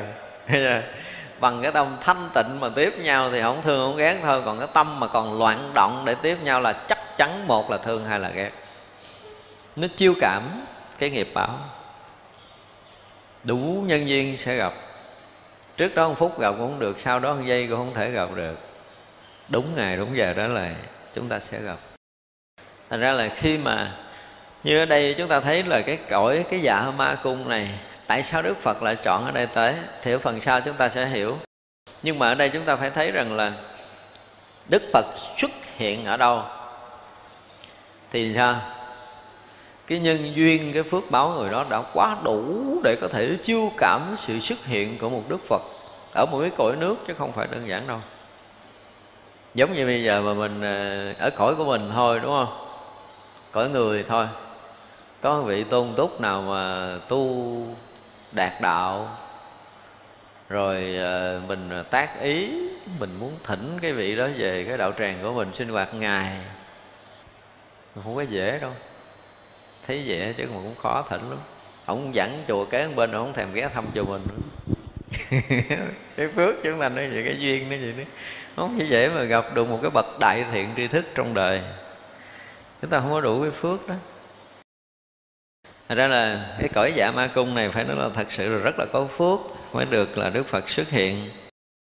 Thì dạ ma thiên vương bắt đầu ờ, sau khi chuẩn bị sàn tòa xong mới ờ, hướng về Đức Phật. Chứ Đức Phật chưa tới. Đức Phật vẫn còn đang ở cõi bồ đề của mình, ở đang trên đỉnh núi Tu Di chưa rời. Thì ờ, dạ ma thiên vương bắt đầu đảnh lễ lành thai đức thiện thệ lành thai đức như lai ứng cúng đẳng chánh giác sinh từ mẫn ngự trong cung điện này chúng ta thấy hay người xưa dùng ngôn ngữ rất là đặc biệt ha. Lành thai, đức thiện thể. Đức phật được gọi là đức thiện thể. Thì chúng ta thấy trong cái mười hiệu là như lai ứng cúng, chánh biên tri gì đó, thiện thể, thế gian giải. Lành thai, ứng cúng, đẳng, chánh giác. Đức Phật là một bậc ứng cúng Thấy chưa? Đạt tới cái chỗ tận cùng của sự giác ngộ rồi Thì ngay khi đó Đức Phật thọ thỉnh liền ngự trên vũ tòa. Thập phương thế giới, Tất cả dạ ma thiên cung đều như thế cả. Mỗi một thế giới đều có một cái dạ ma thiên cung, Thập phương thế giới đều có cái dạ ma thiên cung. Và khi mà thiên dương, gọi là nghiêm tiếp đảnh lễ để thỉnh đức phật á thì vừa ờ, tác ý thỉnh là đức phật ngự trên tòa mà không biết đức phật ở đâu. À, vừa tác ý thỉnh là phật thọ thỉnh tức là nhận cái lời thỉnh này thì ờ, liền ngự trên vũ tòa liền. Nhưng mà giống như mình mà cung thỉnh là giảng sư phải chờ ông đi bộ từ từ tới. Còn không có. Đức phật là cung thỉnh đức phật đã nhận lời thọ thỉnh là xuất hiện trên vũ tòa liền lúc đó thiên vương liền tự nhớ thiện căn đã vun trồng nơi chư phật đời quá khứ, thừa oai lực của đức phật mà nói kể rằng, danh sưng như lai khắp mười phương, trong những cát tường vô thượng nhất. Phật từng vào điện Mani này, Vì thế chỗ này rất cát tường. Bổ vương Như Lai đèn thế gian, Trong những cát tường vô thượng nhất. Phật từng vào điện thanh tịnh này. Vì thế, chỗ này rất cát tường. Hỷ một Như Lai thấy vô ngại. Trong những cát tường vô thượng nhất, Phật từng vào điện trang nghiêm này. Vì thế, chỗ này rất cát tường. Nhiên đăng như lai chiếu thế gian, Trong những cát tường vô thượng nhất, Phật từng vào điện thù thắng này. Vì thế, chỗ này rất cát tường. Chúng ta thấy là Thiên vương Khi mà được thỉnh Đức Phật Vào cái cung điện của mình rồi, Thì lại là thấy được cái chuyện của quá khứ Tức là cái gì? Thiên vương này đã chứng được cái gì? Túc mạng thông chưa? mới thấy được cái chuyện hằng hà sao số kiếp về trước là thuở quá khứ thì đức phật cũng đã xuất hiện à cho nên hiện tại phật bổn sư cũng xuất hiện. Và mà chỗ mà đức phật xuất hiện rồi thì rất là đẹp rất là tốt. Không có cái gì có thể so sánh được cho nên rất là cát tường rất là tốt. Giống như là cái gì đó bửu à, bửu vương như lai như đèn chiếu thế gian. Ngài bổ vương như lai cũng đã đã tới đây rồi. Hồi xưa các đức phật tới là bây giờ ngài kể này bổ vương như lai đèn thế gian trong những các tường vô thượng nhất thì phật bổ vương đó cũng đã từng tới cái cung điện này rồi. Cho nên chỗ này rất là đẹp. Rồi tới ngày hỷ mục như lai thấy vô ngại. Thì trong những các tường vô thượng nhất phật cũng đã từng vào điện này rồi. Vì thế chỗ này rất là cát tường. Rồi tới nhiên đăng như lai chiếu thế gian tức là phật nhiên đăng cũng đã tới đây rồi. À, trong những các tường vô thượng nhất phật đã từng vào cung điện. Cho nên chỗ này các tường à, nhiêu ít như lai lợi thế gian trong những các tường vô thượng nhất. Phật vì đã từng vào điện này rồi. Vì thế chỗ này rất là các tường. Rồi thiện giác như lai không có thầy. Trong những các tường vô thượng nhất Phật từng vào điện bủ hương này. Vì thế chỗ này rất là các tường. Thắng nhiên như lai đèn trong đời Trong những các tường vô thượng nhất Phật từng vào điện hương này. Vì thế chỗ này rất cát tường. Vô khứ như lai hùng biện nhất, Trong những cát tường vô thượng nhất, Phật từng vào điện phổ nhãn này. Vì thế chỗ này rất cát tường. Vô thắng như lai đủ công đức, Trong những cát tường vô thượng nhất, Phật từng vào điện thiện nghiêm này. Vì thế chỗ này rất cát tường khổ hạnh như lai lợi thế gian, trong những các tường vô thượng nhất, phật từng vào điện phổ nghiêm này, vì thế chỗ này rất các tường. Khắp thập phương thế giới, tất cả dạ ma thiên vương đều ca ngợi công đức của phật như vậy cả. Lúc đó Thế Tôn vào điện Mani ngồi kiết già trên bủ tòa, sư tử, Điện này bỗng rộng rãi, bao la bằng tất cả chỗ của thiên chúng, Thập phương thế giới cũng lại như vậy. Thì cái đoạn này là diễn tả khi mà Đức Phật à, có tác ý đi à, đến cái chỗ à, dạ ma thiên cung. Thì à, thiên chủ ở đây chuẩn bị pháp tòa và Đức Phật tới dự. Đức Phật vừa ngự trong pháp tòa thì à, Thiên chủ Thiên Cung liền nhớ tới chuyện quá khứ là có rất là nhiều Đức Phật đã tới đây rồi chứ không phải riêng Đức Bổn Sư của mình. Cho nên cái cõi dạ ma là à, cái cõi Thiên Cung này rất là đẹp, rất là trang nghiêm Không có gì có thể so sánh được. Nhưng mà trong cõi ta bà của mình thì vẫn có một cái cõi dạ ma Thiên Cung và một cái thế giới khác Thì vẫn có dạ ma Thiên Cung giống như vậy. Như vậy là thập phương thế giới đều có thập phương cõi nước. Nhưng mà mình á thì khi ờ, mình chưa vượt khỏi phàm của mình. Chỉ thấy có gì đó thế giới này chỉ có loài người thôi mình đâu biết gì hơn đâu. Có nè nghe kinh điển nói có nghe sách vở viết có những cái uh, cõi nước khác mình. Ví dụ như là cõi trời đi. Thì cõi trời chúng ta tưởng tượng là nó sẽ ở một cái hành tinh nào đó nhưng không phải. Những cái loại mà ở hành tinh đó là không phải cõi trời. Có tướng mà chúng ta có thể thấy được thì không phải đâu có một số cõi trời không có phải như một cái hành tinh như mình ở, nhưng mà với họ nó vẫn là cung điện hoành tráng quy nga, chứ không có nhỏ. Vì cái phước của họ nó chưa cảm cái cõi, cái nơi ở của họ đó, mà nó không phải hình tướng giống như mình. Mình tại đây cái cõi vật chất cái cõi của mình là cái cõi vật chất cho nên cái cái đẹp hay là cái xấu nó cũng hiện theo kiểu vật chất cho cái người ăn uống đi đứng trong cái cõi vật chất này thấy thôi. Nghĩa là cái cõi phàm trần của mình thấy qua cõi kia là bắt đầu thấy bằng cái khách khác.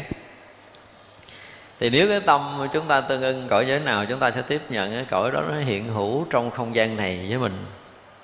Chứ còn à, tâm chúng ta không tương ưng không đủ sức để có thể thấy được. Nhưng mà đừng có tưởng tượng là những cái à, ở trên cung trăng là cõi trời không phải, cung trăng là một cái hành tinh. Chúng sanh loài khác sống, là loài sống ở trên cung trăng lại không phải là cái loài vật chất như cái loài người của mình. Họ cũng không ăn uống như cái cõi của mình. Lên đó mà mò tìm sự sống, đúng là mấy người này dư hơi. Kiếm sự sống trên cung trăng không phải cái loài của mình á. Mỗi một cái loài nó có một cái thực phẩm khác nhau rồi cái khí thở nó khác nhau. Rồi cái nước uống nó khác nhau. Ba cái loại này để nó hấp thu để nuôi từng loài nó khác. Nhưng mà qua tới cái cõi khác nó không phải là thực phẩm nữa. Cái cõi mà nó vượt cái tầng vật chất nó không sử dụng thực phẩm sống như mình. Cho nên lên kim trăng mà kiếm sự sống là thiệt không đúng. Họ có thể dùng xài cái khác. Và thực phẩm ở cái từng tâm thức mà cao hơn loài người của mình á, thì nó chắc chắn nó sẽ thanh khiết hơn chúng ta nên tưởng tượng như vậy tưởng tượng cái này là tưởng thôi nha, chứ không phải là thật. Người nghèo, họ múc nước với mương lên, họ nấu cơm ăn. Bất quá là lấy cái lu quậy quậy phèn cho lắng trong chút, đúng không? Gia đình khá giả là xài nước lọc. Gia đình khá nữa, xài nước tinh khiết. Vậy là nước uống thôi. Thì loài người chúng ta đã đã khác nhau ở cái tầng bậc đó rồi. Thức ăn cũng vậy cõi của mình thôi loài người của mình thôi nhưng mà tùy cái vùng cái ăn uống nó cũng khác à. Và người ta nhìn cái thức ăn người ta có thể nói được cái đẳng cấp của cái người đó. Cách họ ăn cách họ sử dụng thức ăn và cái thức ăn họ đang ăn họ nhìn họ biết.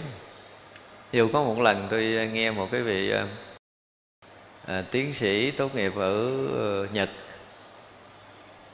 thì đi tu nghiệp ở ờ, vòng vòng trên thế giới cuối cùng qua tới châu phi.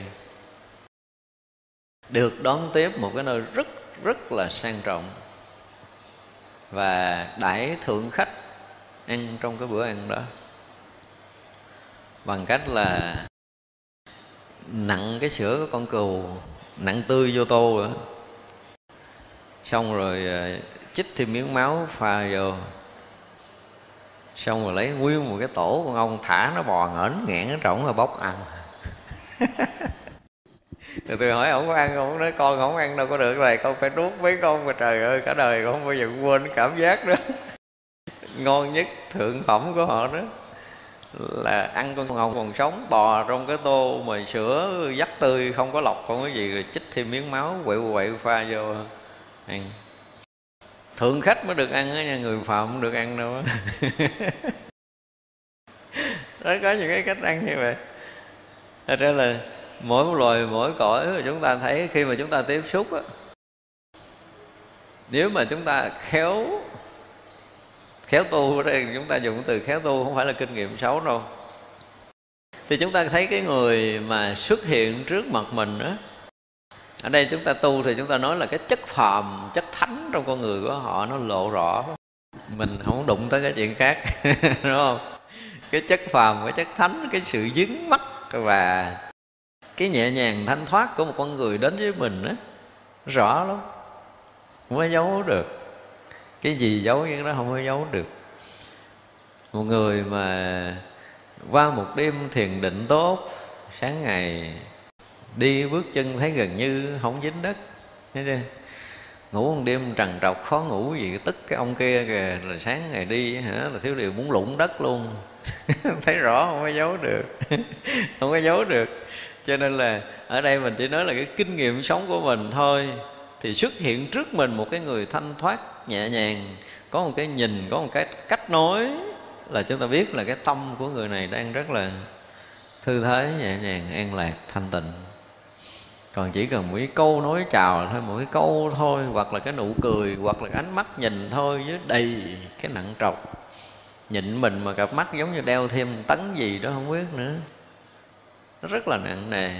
Thành ra chúng ta thấy là với kinh nghiệm, ở đây chúng ta chỉ dùng cái từ là với kinh nghiệm tu tập, thì chúng ta nhìn ra được là xuất hiện trước mình là cái gì.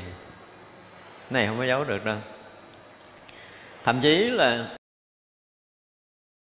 biết rồi cái căn cơ của mình, cái nghiệp tập của mình, nếu nói sâu hơn nữa là biết tới cái đó. Căn cơ và nghiệp tập của chúng ta. Và căn cơ của mình nó không phải là trong đời kiếp này nữa. Nhìn thấy luôn tới cái chân tướng của mình. Chân tướng của mình là phải nói tới cái gì? Tới cái kiếp trước khi mình tới đây mình là ai? Ở trên xuống hay ở dưới lên? Và nếu sâu hơn chút nữa thì sẽ nhìn biết là mình bây giờ thì đẹp đó, nhưng mà 11 chết đi xuống hay đi lên. Gương mặt mà sau cái cái đẹp này là mình mang là gương mặt gì? Ở đây là mình nói là gọi là nói khéo thì có kinh nghiệm tu tập, người ta sẽ nhận ra cái điều này. Dù người đó là cái người xuất gia nha, nhưng vẫn không thoát khỏi cái bộ mặt sau khi chết đâu. Bây giờ nó đã lộ rồi có thể nhận biết được mấy chục năm tới nữa. Nếu họ sử dụng cái dòng pháp đó, họ tu tập cái cách đó, thì họ chắc chắn là tới cỡ đó họ không bao giờ thoát ra được. Trừ trường hợp là cái thiện căn nào đó có nhiều đời nhiều kiếp, nó nảy nở rồi họ bắt đầu dụng công khác và họ bắt đầu bẻ được cái này. Nếu không dụng công khác, tôi chấp. Bốn chục năm trước khi chết, có thể ký giấy, người đó đi cõi đó. Không có giấu được ở đây chúng ta nói là có một chút kinh nghiệm công phu. Thì chúng ta sẽ thấy được những điều như vậy. Mặc dù nó rất là tròn xỉnh nó không có cái gì ghê gớm lắm, nhưng mà người ta có thể thấy ra được mình. Ra, khi mà cái phước của mình trong đời á, mà nó có, thì khi chúng ta gặp một cái dòng pháp mà được gọi là chánh pháp, là chúng ta sống chết trong đó liền. Đó gọi là cái phước của mình khi chúng ta gặp một vị thiện tri thức là tự nhiên chúng ta dám giao thân mạng liền. Đó gọi là cái phước lành nhiều kiếp của mình. Mình đâu có biết đâu, thiện tri thức nhiều khi giao mạng thì hội dẫn mình đi đâu mất tiêu. Không biết tới cõi nào. Đó cũng là cái phước hoặc là cái nghiệp của chúng ta. Không phải dễ mà ra đời nghe được một bài pháp được gọi là chánh pháp. Mà lọt vô tâm của mình. Chánh pháp thì đương nhiên có chứ, không phải không, nhưng mà gọi là lọt vô tâm của mình rót được vô tâm của mình một cái lời chánh pháp để mình bị chấn động, mình bị khai mở, mình thấy được chân lý, mình hiểu được chánh pháp là một cái điều rất khó trong đời này chứ không phải dễ đâu. Nghe thì mình nghe nhiều lắm nhưng mà nghiệp của mình đủ cản để có thể là nghe tới đây nó dội ra mà nó không hiểu, không biết cái gì hết đó nghe đồ cũng giảng hay quá, tôi nghe hoài tôi thấy có gì đâu. Và hỏi tu theo thầy đó là tu cái gì nó tôi cũng không biết tu cái gì, tại thấy đi chùa thích tôi đi chơi vậy chứ đâu biết tôi gì đâu mà thậm chí ngay cả tăng ni trong chùa cũng vậy. Sao nhiều năm đi theo ông thầy hỏi là theo ông thầy đó tu cái gì nó thầy ở chùa thấy vui vui, ở chơi vậy chứ còn tu gì chưa biết thiệt á. Dụng công gì cũng không biết. Không phải dễ đâu. Ngay cả khi người ta trực tiếp chỉ mình công phu, gọi là công phu trực tiếp á nhưng mà mình nghe cái mình hiểu cái kiểu gì á rồi cuối cùng mình hành sai. Hành sai cái ra cà tưng cà tưng cái hỏi tu sao vậy? Nó, thầy tôi cũng dạy tôi tu vậy tôi mới đạt được vậy á. Tội nghiệp cho ông thầy cái, chính cái tâm tà của mình mình hiểu cái ý chính nó thành tà. Không đơn giản đâu, để phá hết cái tà tâm mình nhận được một lời chân lý trong cuộc sống này không phải dễ. Cho nên cái ngày nào đó mà mình mở ờ, băng, mở pháp, mở quyển kinh ra mình đọc mà mình hiểu được chân lý thì phải mở một bữa tiệc ăn mừng đi. Chứ này tôi nói nghiêm túc đó, không có dễ gì hiểu được chân lý đâu. Thế như vậy mình đọc rõ ràng là kinh nguyên thủy nhưng mà mình hiểu lệch. Tôi nói cả một cái hệ thống nguyên thủy nói về tứ niệm xứ thôi. Thì bây giờ tìm ở chỗ nào để nói một cách trọn cái ý tứ niệm xứ mà đức phật đã nói trong kinh? Không kiếm ra được nhiều đâu. Có hiếm lắm. Đừng nói chuyện khác. Thật ra mỗi ngày nào đó mà chúng ta hiểu được, chân lý chúng ta nắm bắt được cái pháp để mình được yên cái tâm này thôi á hả, là cái phước chúng ta đã tu hằng hà sa số kiếp rồi. Bây giờ mấy người ngồi lại để được yên. Đừng nói chuyện gì lớn lắm ngồi để được yên với chính mình thôi ngồi riêng một mình mình từ ngày này tới ngày kia chúng ta thấy rõ ràng là mình được an lạc. Ví dụ như bây giờ cái chuyện nhập thất đừng nói tu đạt được cái gì, bảy ngày ở trong đó mà ra an lạc thôi, từ ngày đầu cho tới ngày cuối mình cảm giác rất là yên, rất là an lạc thôi, là đã phước lắm rồi. Chứ chưa nói tới cái chứng đắc. Còn nói cái chuyện bắt đầu nắm bắt được cái pháp tu phải hành thiền tứ niệm xứ phải phá được thân kiến như thế nào rồi phải phá được nghi phá được giới cấm thủ để chứng được quả gì? Thì chuyện đó là khúc sau đi. Bây giờ chỉ cần yên ổn, mấy ngày ăn ngon ngủ yên là mừng rồi đó. Ăn ngon ngủ yên là tôi không cần vậy trơn Dễ chứ mà mới dễ rồi có người vô, hả, cũng bầm dập, cũng bệnh cho tới đi ra luôn. Còn ông người ngồi tối ngày nhớ chuyện quá khứ vị lai phiền não cho tới đi ra luôn, chứ đâu có tu được gì đâu. Không có một ngày yên không phải dễ chơi với chính mình. Thấy chưa? Thành ra là khi mà cái cái sự xuất hiện của một vị thiện tri thức trong đời mà chúng ta có đủ phước duyên để chúng ta cảm nhận được, xuất hiện một cái dòng chánh pháp ở trong đời này mà chúng ta có đủ cái phước để chúng ta cảm được đó là chánh pháp, là cái phước chúng ta lớn lắm, không phải dễ đâu. Cộng thêm cái gì? Cộng thêm cái nhân duyên nhiều kiếp chúng ta đã từng theo học thì bây giờ mình cứ nghe tới đâu, mình hiểu tới đó, mình làm được tới đó hết. Có nghĩa là chúng ta đã có cái duyên phước rất lớn với cái dòng pháp đó chứ không có nhỏ. Có hàng hà sa số những người nghe nhưng mà họ không vô được. Mình phải mình giỏi hơn người ta nhưng mới này mình có duyên thôi. Đơn giản là chúng ta có duyên với cái dòng pháp đó mới đi sâu. Nhưng mà lúc đầu cũng không phải dễ đâu. Muốn khôi phục cái nhân duyên cũ của một đời người á, cũng rất là khó. Nhân duyên theo dòng pháp thôi chưa nói nhân duyên khác nha khó lắm. Nhân duyên gì á thì dễ. Nhưng mà nhân duyên để mà vô lọt trong cái dòng chánh pháp là không dễ. Tôi nói thậm chí cả những cái vị tăng ni mà theo học cái dòng pháp hàng chục năm vẫn chưa vô được. À không phải dễ đâu cứ theo học không có bỏ buổi giảng nào thậm chí còn nghe đi nghe lại nghe tới nghe lui rồi là đã từng được chỉ công phu rồi đã từng à, à, được nhập thất tu tập nhưng mà trong số một ngàn người, kiểu, một người thực sự thấu hiểu cái dòng pháp đó cũng không ra. Không dễ. Thành ra tại sao mà có những cái dòng pháp mà đủ chức để có thể khai thị để mình ngộ đạo? Nhưng mà mình nghe học lý thuyết không có nghe khai thị đâu. Tại sao vậy? Tại khai thị có nhiều khi mình tưng luôn chứ mình không có ngộ. Đâu có ai giáo khai thị mình, đúng không? không phải dễ đâu. Học được cái pháp đó mà học được thuận, học được nghịch để có thể là thuận cũng cũng có thể mở mình mà nghịch cũng có thể tháo mình. Thì cái người đó hằng hà sa số kiếp công phu theo vị thầy đó rồi. Kiểu gì cũng mở mình được hết đó. còn không có thuận thì nghe nó im im tan chút, nghịch cái sốc, nghe hết được luôn, khỏi tù luôn. Và đa phần là như vậy. Là nhân viên của mình nó mỏng với dòng pháp đó. Đối diện với một thiện tri thức mà gọi là khơi dậy được cái nhân duyên cũ với mình là một cái điều khó khăn vô cùng. Nhiều khi mình phải lăn đi lộn lại rất là nhiều à, rồi đôi lúc mình cũng phiền à, đôi lúc mình cũng khó chịu thì đôi lúc mình cũng bỏ pháp đó mình không nghe. Rồi cái gặp cú sốc gì đó buồn thôi móc ra nghe sao dính lại. À, tại giờ này mình nghe mình mới hiểu là tại vì mình cũng bầm dập lắm rồi mới hiểu được.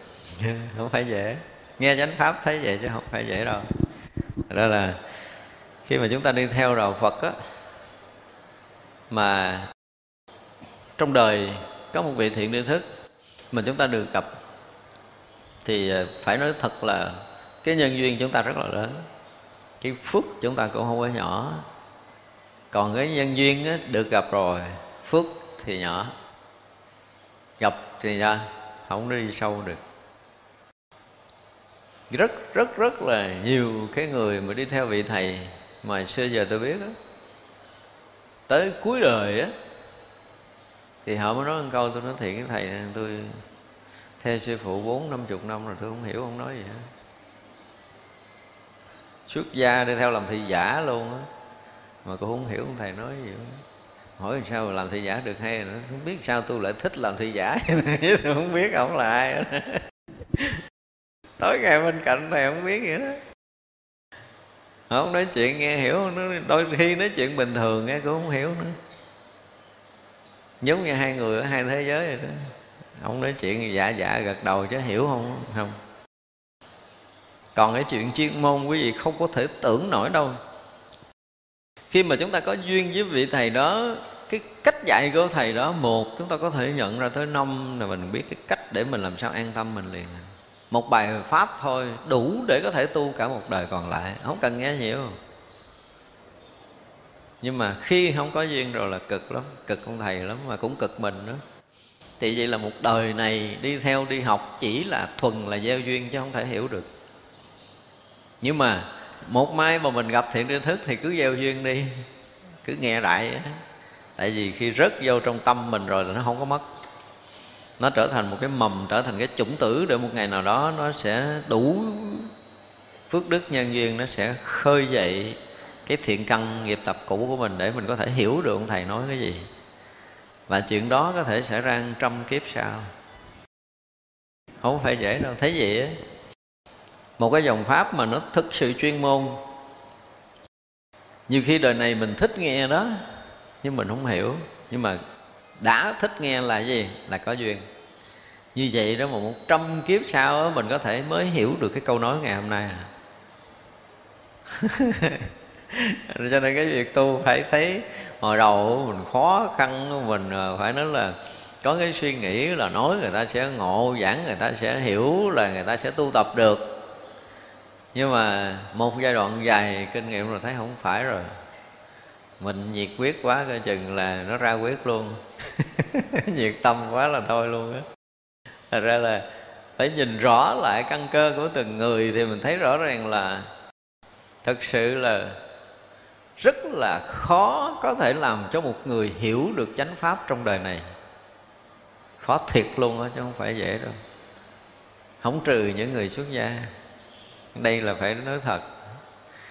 Thật ra là nhìn thấy Phật pháp thì nó, nó, nó sâu nó rộng nó mênh mang như vậy. Khi mình đi học sâu vào chuyên môn rồi á thì chúng ta mới thấy là học cái gì cũng có thể dễ trên thế gian này nhưng mà học Phật pháp là khó lắm. Cho nên đừng có dễ vui đừng có giỡn chơi. Phải gần như là toàn tâm toàn trí toàn lực dồn hết cho cái việc học Phật. Thì hy vọng trong đời này mình có thể mở mang chút để mình hiểu được chút gì chánh pháp rồi tiếp tục học tu nữa. Cho nó tới cái chỗ mà giác ngộ giải thoát tận cùng của những cái lý luận kinh điển cao siêu đó thì tới giờ phút này mình thấy rõ ràng là khó hơn bắt thang lên trời. Khó lắm. Nhưng mà ngay bây giờ nếu mình thấy khó mình à, gọi là gì thối lui á thì mình không phải là cái người có thiện căn phước đức đối với đạo phật nếu mình có thiện căn thì chuyện càng khó thì càng muốn gì? Mó tay vô. Chuyện học phật khó cỡ nào, mình cũng quyết tâm mình làm cho kỳ được.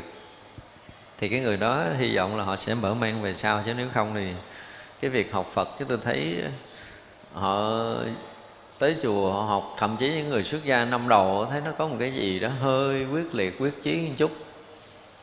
Chứ một năm, hai năm thấy không có kết quả rồi cứ thấy họ lụi sụi luôn à có nhiều quý vị còn hơn là lục bình trôi sông nữa. Cứ là tới giờ tụng kinh thì mình cũng tụng kinh, tới giờ mình ngồi thiền cũng ngồi thiền và cũng giữ đúng tất cả những thời khóa tu tập trong chùa. Nhưng mà hỏi tu cái gì không biết. Thật sự là không biết rất là nhiều người. Tới giờ phút này là kiểm tra lại là gần như kiếm người biết ít hơn. Gọi là số lẻ chưa có số lẻ của ngàn ấy, ví dụ như ngàn người mà kiếm ờ, số lẻ một người mà hiểu đã là khó rồi. Cho nên thấy gì cái việc học phật không phải dễ đâu. Cho nên đó, nếu mà chúng ta phát khởi cái tâm đi tìm cầu chân lý đi tìm cầu minh sư á, mà nó đủ mạnh đủ lớn là chúng ta phải nuôi nấng được cái tâm này. Nó thực sự phải quyết liệt không có tạm dừng thì khi mà chúng ta gặp được chánh pháp chúng ta gặp được minh sư mới đủ sức phá vỡ mình. Chứ có nhiều người uh, xịt sụi biết sao mà họ yếu cái việc học đạo. Cái thời này tìm mấy người học đạo rất là hiếm. Hồi xưa là gì? Đệ tử tìm sư khó bây giờ là sư tìm đệ tử nan. Còn khó hơn tìm minh sư nhiều khó lắm luôn nhìn lại cái học phật bây giờ, có đôi lúc nếu mà dùng cái từ là không phải vì nguyện thì chắc bung sủi tại vì cái cái cái cách học đạo của thời này, nói càng nói ra càng thêm buồn. Bây giờ tu cũng được, họ vẽ chuyện nữa, trời ơi ví dụ đạo tràng thu cũng thu hút người ta, cái mình vẽ cái chuyện gì đó, cái kiểu mà thần thần, linh linh, thánh thánh gì đó để chiêu dụ. Chứ còn học phật mà học thật, để mình trở lại con người bình thường, đi dưới đất ăn cơm dưới đất, nói chuyện là hít thở bình thường. Thấy được rõ cái thân tâm mình như thế nào, để mình điều chỉnh cái thân tâm này để cho nó được yên cái đó bây giờ cũng đã hiếm rồi. Cái đạo tràng mà dạy như vậy cũng đã hiếm. Tức là mình muốn khôi phục cái bản chất thật của con người trở lại. Người ta cũng ăn, mình cũng ăn, người ta cũng uống, mình cũng uống, người ta cảm xúc, mình cũng cảm xúc. Trở lại với con người bình thường là đầy đủ tất cả những cảm xúc. Thấy thiên hạ khổ, mình thương. Thấy thiên hạ khó, mình muốn dâng tay giúp đỡ. Đó là cảm xúc của loài người. Mà cái này là cái cần khôi phục. Chứ có nhiều người tu, tôi thấy nó lạnh lùng sương gió. trời ơi nhìn thấy người ta đạp ừ, cái gai máu chảy ào ào ta ngồi ta nhăn khóc mà mình không có dám ngồi xuống phụ mình sợ bị dính. Cái mình bỏ mình đi niệm nam mô phật ngài giái cho người này hết đau dùm nhắm mắt niệm bỏ đi à. Rất là khó khôi phục lại. Tính những người mà đi theo tôn giáo hồi đó, họ bị cái gì á tôi cũng không biết bị cái gì nữa. Mà cả không phải là một người họ mất đi cái này thành ra khi mà chúng ta tu trở lại gọi là cái gì khôi phục bản chất của con người trở lại chúng ta sống thành một con người bình thường biết thương biết ghét biết giận biết buồn biết lo lắng cho tiện tốt tiện xấu một cách thật lòng. Đó. Khi chúng ta khôi phục thành con người bình thường rồi á, thì lúc đó mình tính tới cái chuyện mình vượt phàm. Còn chưa khôi phục người bình thường vượt phàm không có nổi đâu cho nên tăng ni mà thấy kế bên cạnh mình nó có huynh đệ ho sổ mũi nữa đi mà mình à, gán mình trùm mình lấy cái gì mình nhét lỗ tai cho nó đừng ho để mình ngủ tiếp á, thì chừng nào thành phật nổi. Không có khôi phục được đâu. Người ta đang bệnh người ta đang đau người ta đang khổ rồi bên cạnh mình mình cố tình không nghe. Gán ngủ ngủ không được sáng còn bực mình ta nữa ừ, ho chi mà ho dữ tôi ngủ không được nữa. Cái kiểu nó vậy. Thì không thể khôi phục cái bản chất của con người lại được thì nói tới chuyện vượt phàm là khó, tại mình đang ở cõi gì á, chứ đâu phải mình đang ở cõi người đâu mà đòi vượt phàm. Cái kiểu mà không khôi phục được cái tình người trong cuộc sống này còn hơn thua còn ganh tị với nhau là mình mình chưa có đủ cái chuẩn để có thể làm người mà đòi vượt phàm thì khó lắm à. Ở huynh đệ có mấy người mà gọi là gì đó hàng hà xa số những phe nhóm hơn thua chống đối thì tu vượt phạm gì? Có một những người mà ganh tị người khác, tôi kêu lên, tôi hỏi, tôi nói nè, bây giờ lỡ giết cái người kia mình chứng thánh không? Đang thù, đang ghét á, tôi giết giùm cho. Tôi cắt cổ người kia cho mấy người chứng thánh nha. Đâu có được đâu, tại cái tâm ganh tị của mình, nó ganh tị, nó hơn thua vậy, chứ đâu phải là mình mình ghét người đó rồi mình giết người đó để mình chứng thánh đâu, vậy mà trong chùa cũng vẫn ghét à kỳ hơn một người xuất gia mà ghét một người xuất gia là không thấy mặt là cái gì đó thề, không có đội trời chung, rồi có mi là không có ta đó. Nhưng mà bây giờ tôi hỏi thiệt nè, bây giờ nếu như cái người này biến mất khỏi cuộc đời này thì mình chứng thánh không? Chứng thánh thì tôi làm cho. Vậy đó mà họ cũng không bỏ, họ cũng không tỉnh lại để họ bỏ những cái chuyện như vậy. Nó lạ vậy? Thì rõ ràng là cái tâm đó nó không phải tâm tâm độc hại, tức là cái tâm ở cái tầng nào chứ không phải cái tầng người cho nên cái việc học đạo phải nói là càng lúc đi vào chuyên môn á, thì thực sự là càng khó. Còn học đạo kiểu bình thường ờ, thì không khó lắm. Ai cũng có thể học được. Và tự dưng cách đây nói chuyện TV cách đây mấy ngày tự nhiên tôi mở vô tôi gặp một cái ông sư mà cũng hơi nổi tiếng à. Ông nói một câu là đức phật nói rất là dễ hiểu. Những cái điều mà nói khó hiểu là không phải phật nói. Tin không? Mấy phật tử mình tin không? Hồi nãy mà nói rồi, cái gì mà mắt thấy tai nghe cái đầu có thể hiểu được, đó là cái thấy gì? Cái thấy của tưởng.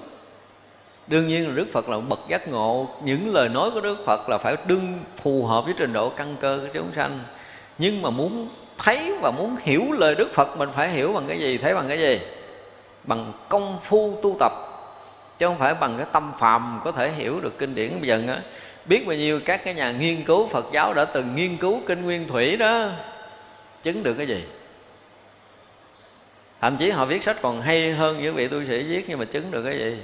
Cái hiểu khác, cái thấy khác, cái ngộ nó cũng khác mà muốn ngộ được cái lời đức phật dạy là phải trải qua hàng hà sa số năm công phu chứ không phải một đời này.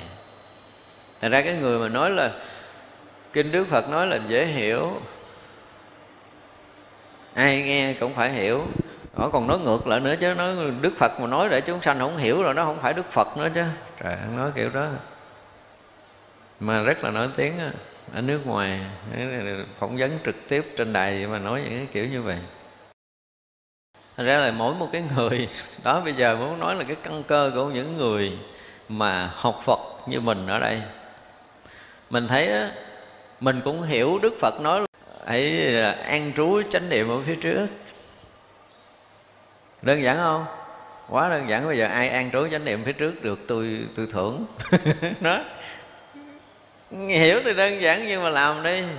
An trú chánh niệm phía trước thôi rồi tỉnh giác mình hít vào. Tỉnh giác mình thở ra. Tỉnh nổi không? Nghe thì quá dễ hiểu đó, nhưng mà làm đi. Một lời của đức phật chừng đó thôi rồi mình làm bao nhiêu kiếp? Đừng nói là trong đời này bao nhiêu năm. Rồi nó hít vào dài tôi tuệ, tri tôi hít vào dài, thở ra dài tôi tuệ, tri tôi thở ra dài. Tuệ nổi không? Mà dám tuyên bố là nói chuyện khó không phải là phật. Phật không phải nói chuyện khó. Phật đang nói một cái sự thật mà nó phải vượt khỏi cái tầng tâm thức mới có thể cảm nổi còn ở tầng tâm thức mà gọi là hiểu cái lời của bậc giác ngộ, nói chuyện vậy là ta thành phật hết rồi mình là quá phàm. Rồi mình đem cái tâm phàm mình hiểu cái lời của một bậc giác ngộ đã từng công phu hằng hà, xa số kiếp. Bây giờ lời nói đó là nói là kinh nghiệm giác ngộ đã trải qua hằng hà xa số kiếp công phu với cái bản tâm thanh tịnh với cái sự giác ngộ tuyệt đối đức phật nói ra là ăn trú chánh niệm phía trước đó con ngon ăn trú đi. Quá dễ hiểu đúng không? Nhưng mà làm thì chừng nào mới xong. Đó rồi tới cái, cái kế nữa là an tịnh toàn thân để tôi hít vào. An tịnh toàn thân để tôi thở ra. Nội cái chữ an tịnh mình hiểu hết không? Mình hít vào bằng cái tâm an tịnh như thế nào? Cái thân mà an tịnh là cái thân ra làm sao? Nghe thì nó dễ, nhưng bây giờ an tịnh, thân là an tịnh sao nào? Hít để cho cái thân được an tịnh như thế nào? Cái nghĩa của chữ an tịnh toàn thân là cái nghĩa gì? Dễ hiểu không? Nghe qua thì ai cũng có thuộc đó, nhưng mà an tịnh như thế nào để gọi là an tịnh toàn thân à? Thì từng tế bào này được an tịnh như thế nào để mình hít vào?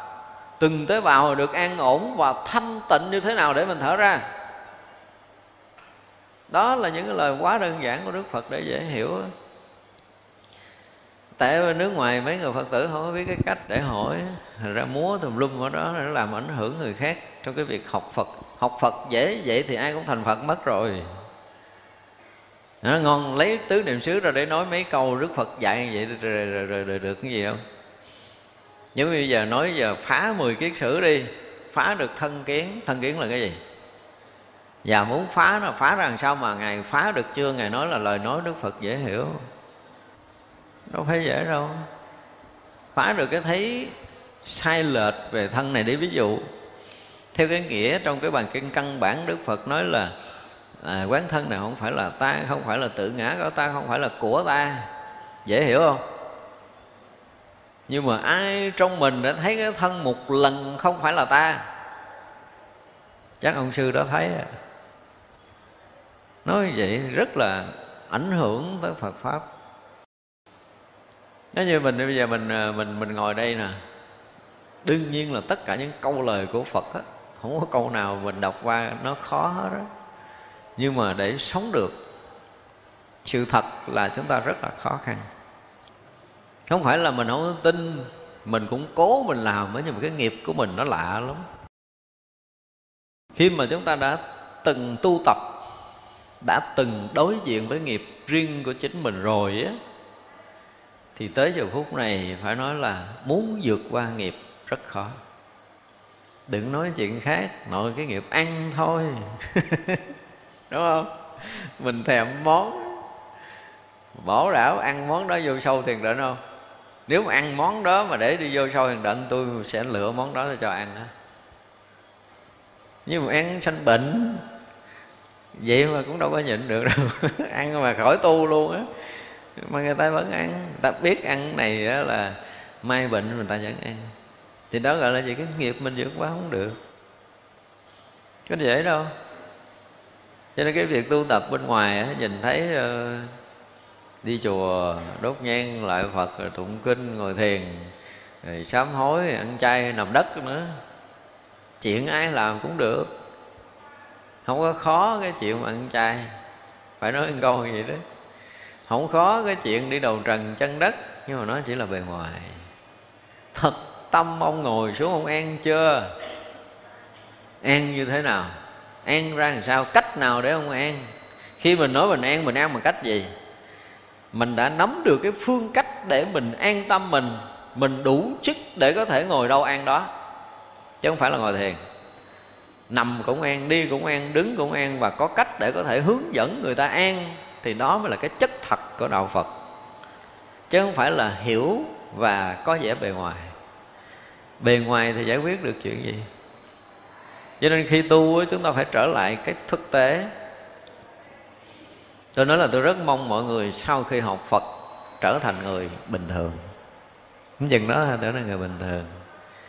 Biết thương yêu đồng loại, biết xúc cảm với những cái khó khăn của những người đồng loại xung quanh mình, biết thông cảm với những nỗi khổ cho người xung quanh cái đã trở thành người bình thường như vậy. Thấy vui thì cũng cười, thấy buồn thì cũng khóc giùm tôi cái đi. Trở thành người bình thường một cách thực sự, tâm của mình nó mềm mại lại nó không đi theo cái chiều gì hết á. Đừng có đi theo cái chiều tín ngưỡng, rồi mình phải luyện tâm mình thành cái thứ gì á. Để rồi mình lạnh lùng với cuộc đời này. Rất là nhiều cái người tu mà chúng tôi tiếp xúc, họ họ hiểu sai cái giá trị thật của một cái người xuất gia. Cho nên sau khi cạo đầu là họ hiểu sai cái từ cắt ái từ sở thân, xuất gia hoàng thánh đạo. Cái này phải nghiên cứu thật kỹ phải nghiệm lại thật kỹ để cắt ái từ sở thân là cái gì, chứ không phải mình lạnh lùng với cuộc sống này, thậm chí còn còn đối chọi với cuộc sống nữa. Tiếp xúc với người thì mình sợ bị dính. Nhưng mà thực sự người tu sống có tách được cái xã hội này ra với mình không? Có người tu nào tách rời cuộc sống này để sống được chưa? Chưa. Chưa thì phải quay lại với cuộc sống một cách mềm mại để mình khôi phục lại tất cả những gì của người, cái đó. Mình nâng cao giá trị con người, đang sống ở xã hội này, biết lo lắng, thương yêu đùm bọc, che chở với nhau, biết chia sẻ với cộng đồng. Có khả năng làm lợi ích cho ai thì mình làm để chi? Để từ từ xây dựng cái phước của mình một cách tốt nhất. Nói cái này nói nhiều, vì là thực sự tôi ở trong một cái tập thể tăng ni không phải ở đây mà rất là nhiều chúng tôi tiếp xúc nhiều quá, tôi thấy là tình người nó không còn. Tăng ni mà ích kỷ, quá ích kỷ. Chỉ biết mình thôi, xung quanh ai khổ mặc ai. Không phải, trong khi phật tử khắp nơi hướng về chùa để lo cho quý thầy. Bây giờ nè, bây giờ ví dụ như tăng ni trong chùa mình nè có ai thấy được một cái món gì ngon? Cái mình mình để dành để cho huynh đệ nào đó hoặc là chia cho đại chúng không? Không có. Nhưng phật tử lại có. Phật tử có gì ngon, muốn đi cúng có tam bảo à? Cái này là sự thật. Bây giờ tăng ni, đương nhiên là không có tiền rồi. Thấy huynh đệ mình kẹt tiền cần trị bệnh, mình dám đi vay nợ không? Chưa có mấy người hết đó nhưng phật tử làm vụ đó lâu rồi đó phật tử nhiều khi đi cầm cái nhà để lo cho cái thầy trị bệnh nữa.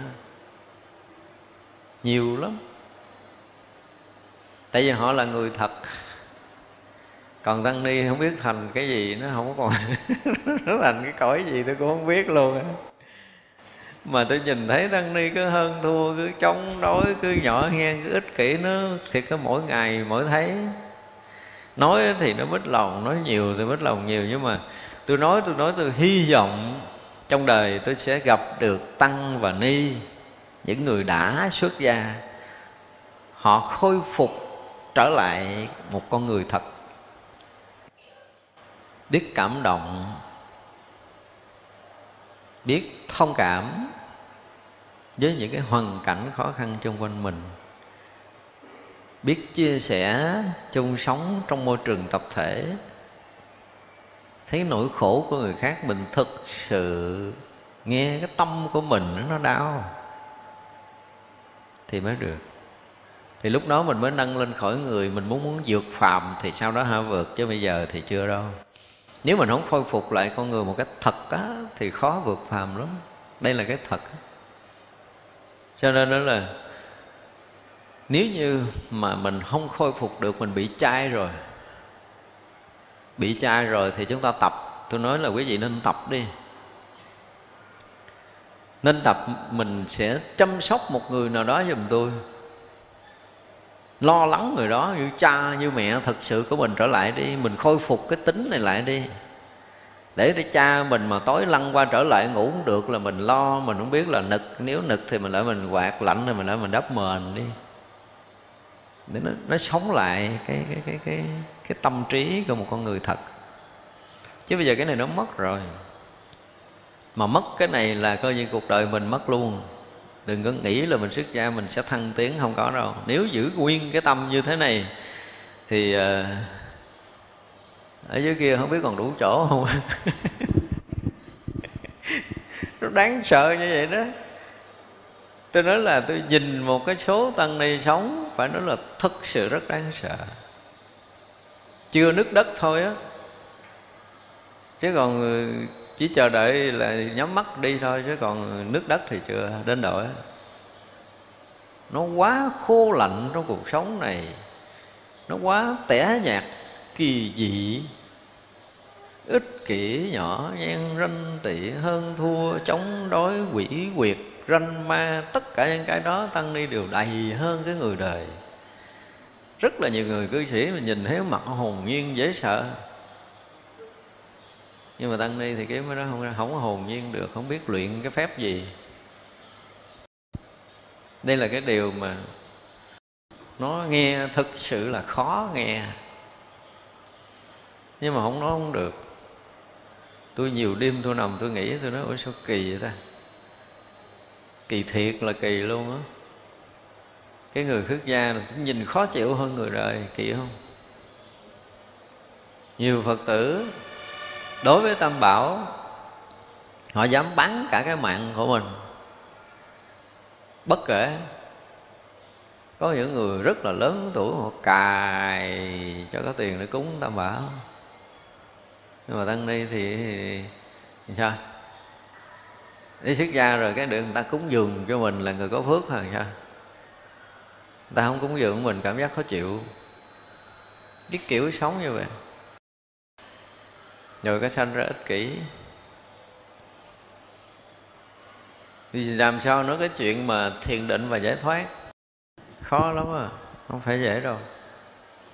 Muốn thiền định được, phải khôi phục được cái tính người chúng tôi dùng cái từ là khôi phục cái tính người.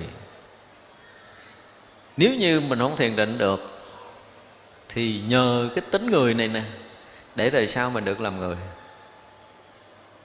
Còn quá nhiều tăng ni không khôi phục được tính người để đời sau không còn là người nữa. Đó là cái điều mà tôi cảnh báo. Mà nhiều người tôi đã thấy như vậy ở trong tăng chúng đi chúng. Đây là cái chuyện rất là đau lòng chuyện rất là khó nói ra, chứ không phải dễ nói.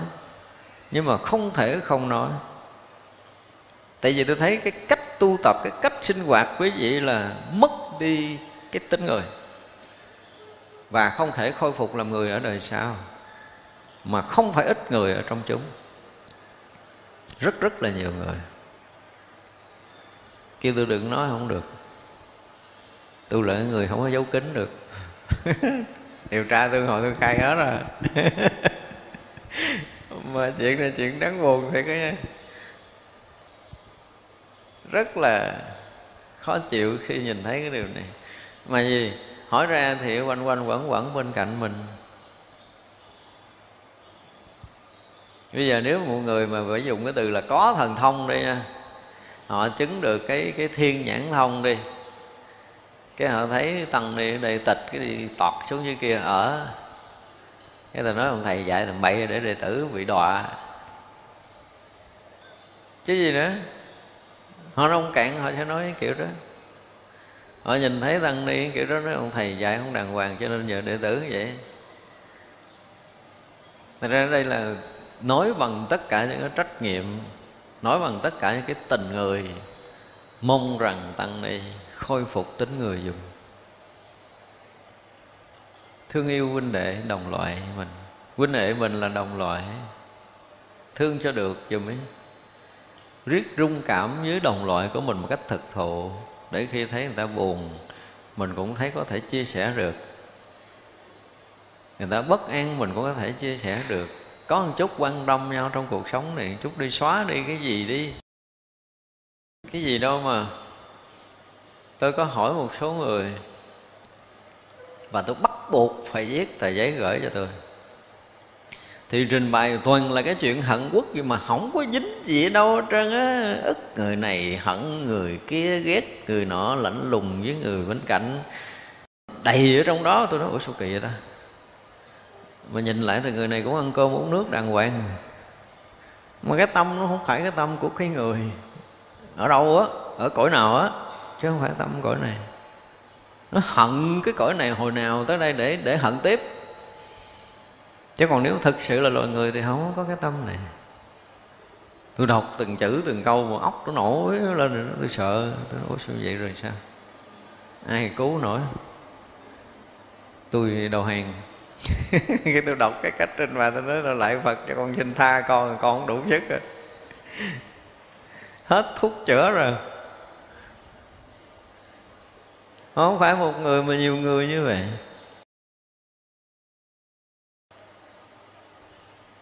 Mà cái này là nói, tôi cũng nói hoài trước. Công chúng chứ không phải là nói riêng. Tôi nói về cái, gọi là cái cái cái tình của thầy trò. Với một cái người hiểu biết nó khác với người thường là khi đã nhận họ, đã làm đệ tử rồi thì trách nhiệm với họ cho tới ngày thành phật. Bởi vì tôi thích cái câu ở trong kinh cứ gặp đi gặp lại hoài, cái câu là nguyện gì phải làm gì? Thành tựu một chúng sanh đó. Ngày nào chúng sanh chưa thành tựu thì vị thầy chưa xong cái bổn phận, cái trách nhiệm của mình. Mà muốn thành tựu chúng sanh là người đó phải giác ngộ, giải thoát, thành phật thì mới thành tựu được họ. Thật ra là rất là rất là đau xót khi mà nhìn thấy một cái người đệ tử của mình mà nó, nó làm cái gì ấy, nó không có đúng không có còn cái gì trúng với chánh pháp không còn gì trúng với đạo phật nữa. Không sống đúng với một cái chức năng của một con người bình thường. Thì đó quả tình là một điều rất là đáng lo ngại. Đây là một cái sự thật. Cho nên nói cái việc học Phật nếu như mình lỡ mà mình à, mình bất an như hồi đầu hồi đầu mình nói rồi phải không? Nếu mình lỡ mình bất an chút bất an thôi nếu là người thật tu thì chúng ta phải lẹ lẹ sám hối với cái bất an của chính mình đi để đừng có dấn sâu. Còn lần này mình đâu có chịu tu rồi. Tức thì, thì trở thành hận uất hiềm khích. Càng lúc càng lớn chứ chúng ta đâu có dừng cái đó. Thì rõ ràng là mình không phải người tu. Không phải người tu. Và như vậy thì khó có thể khôi phục cho chúng ta trở lại một cái người bình thường. Khó lắm. Mà còn nhiều chuyện khác nữa rất là nhiều chuyện. Cho nên nhìn thấy mà cái người mà thực sự cố gắng tu tập á, thì phải nói là một món quà quý của nhân loại chứ không phải có riêng bản thân tôi. Trong đời này mà chúng ta gặp một người mà thật tâm tu dù người đó là ai thì đó là món quà quý cho nhân loại. Chứ bây giờ cái tính người gần như nó bị cái gì á nó, nó, nó biến đổi nhiều quá.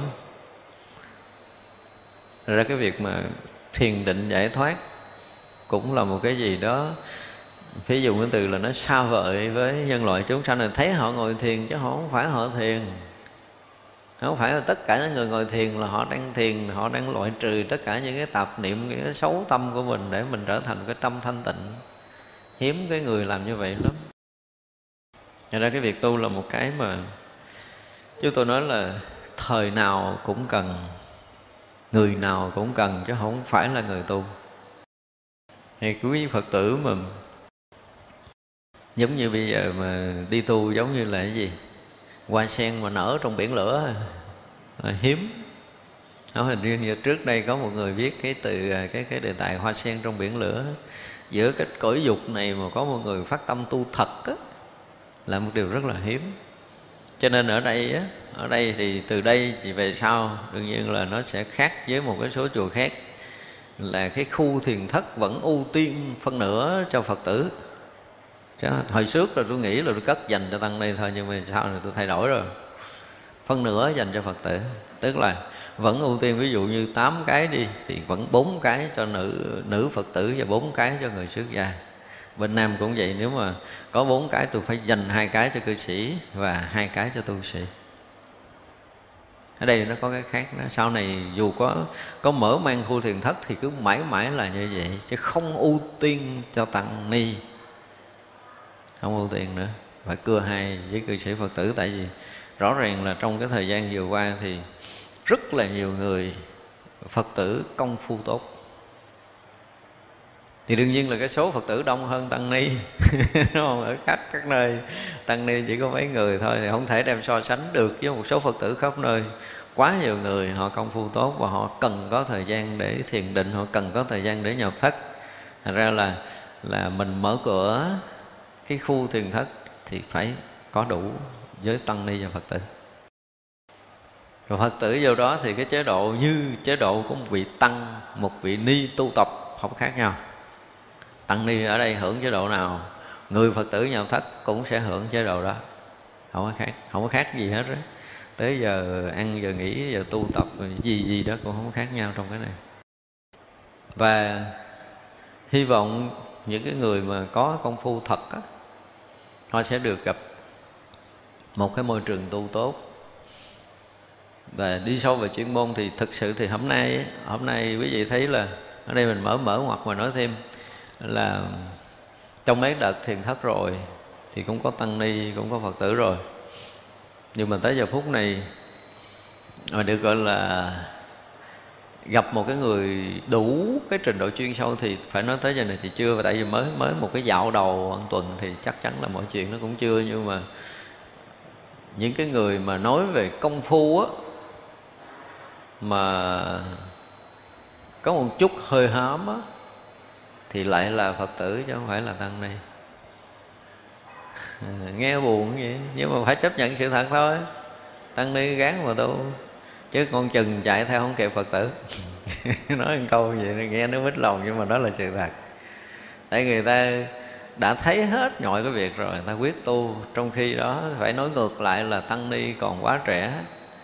Mà hiểu biết Phật pháp thì chưa sâu, chuyện thế gian thì chưa thỏa mãn cái gì luôn luôn cứ mong mỏi, luôn luôn cứ thèm khát. Chuyện này không thể tránh được rồi, tuổi trẻ mà. Cho nên là cái hướng ngoại nó nhiều hơn hướng nội. Vì vậy quý vị không thể đi sâu vào thiền định được. Còn nhiều cái khác nữa. Nhưng mà thấy rõ là những cái người trẻ bây giờ thì hướng ngoại nhiều quá. Rất là khó cho một người trẻ mà thực sự dừng cái chuyện của thế gian. Sâu trong tâm của mình, tắt hẳn chuyện thế gian. Chỉ có cái chuyện phật đạo thôi thì cái này rất khó. Mà đợi cho tới lớn để quý vị tắt hết cái này là là chống gậy đi rồi. Thì lúc đó tu cũng mới kịp. Đây là cái điều rất rất khó một cái bài toán rất là nan giải để tìm một cái người gọi là thật tu quyết tâm để chứng thánh quả trong đời này. Tôi phải thấy, tôi phải gần như là phải rà soát mọi phương diện của cuộc sống để mình có thể nói được một tiếng nói là mình rất là thông cảm với tất cả các nghiệp tập của từng người và mong rằng họ sẽ được chuyển cái nghiệp của mình để họ trở thành à, hiền thiện hơn chút, để họ trở thành một người mà tốt hơn chút của cuộc sống này. Để chung quanh đừng có bị bị khổ với những người đó nữa là đủ rồi là quý rồi. Và sau đó từ từ rồi, rồi đừng có làm khổ người xung quanh đừng có làm phiền người xung quanh đừng có tạo phiền phức để chi để mình có được một chút phước thì từ từ nó nâng lên để tu tập tiếp. Cái đó là cái mà, mà, mà phải nói là đang chờ đợi. Thì mong là cái duyên lành đó của tất cả chúng ta là bây giờ coi như là đã gặp Phật pháp rồi, đó là một cái duyên. Thì chúng ta phải phát khởi cái thiện duyên này từng ngày dùm đi. Phải nói thật là không còn con đường nào, không có con đường nào mà có thể so sánh được con đường giác ngộ của đạo Phật đâu. Với kinh nghiệm, với cái uy tín trong đời này, chúng tôi nói lại là không có con đường nào có thể so sánh được với con đường giác ngộ giải thoát của Đức Phật hết đó. Vì không có con đường nào có thể cứu thoát chúng ta ra khỏi lầm mê sanh tử được đâu Thì ai đã từng lầm, ai đã từng hướng lệch Bây giờ nên chỉnh lại cho mình để không phải trong đời này mà mãi mãi những kiếp về sau chúng ta không bị lầm lạc chúng ta không bị khổ đau không bị đọa đài ở những cái chỗ xấu những cái cõi xấu nữa chúng ta sẽ dừng lại cái con đường ác để chúng ta mở cửa con đường thiện, chúng ta đi kể từ bây giờ. Chứ còn ờ, nhìn thấy cái cuộc diện, những cái sinh hoạt tu tập thì là một cái gì đó nó mất đi cái sự phấn khích đó mất đi cái sự hưng phấn của người làm phật sự nó làm làm bị chậm ấy uổng. Thì mong là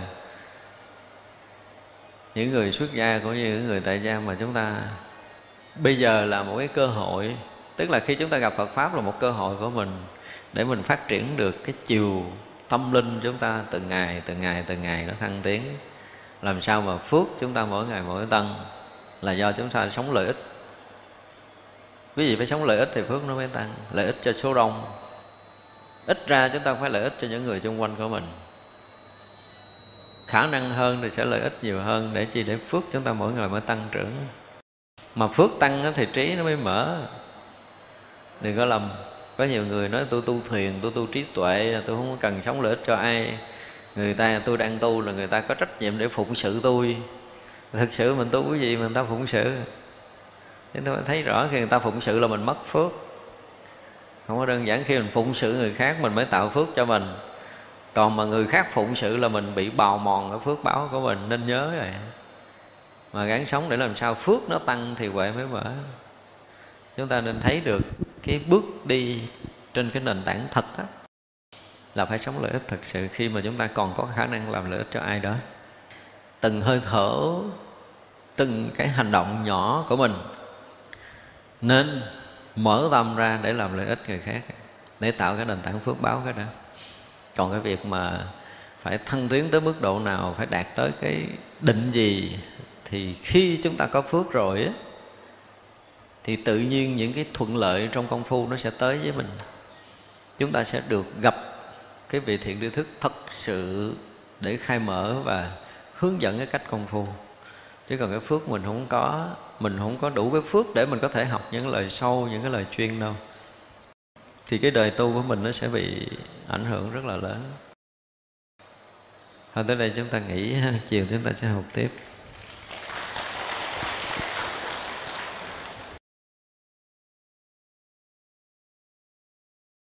Quý vị chấp tay hồi hướng cho ta nghỉ. Chúng sanh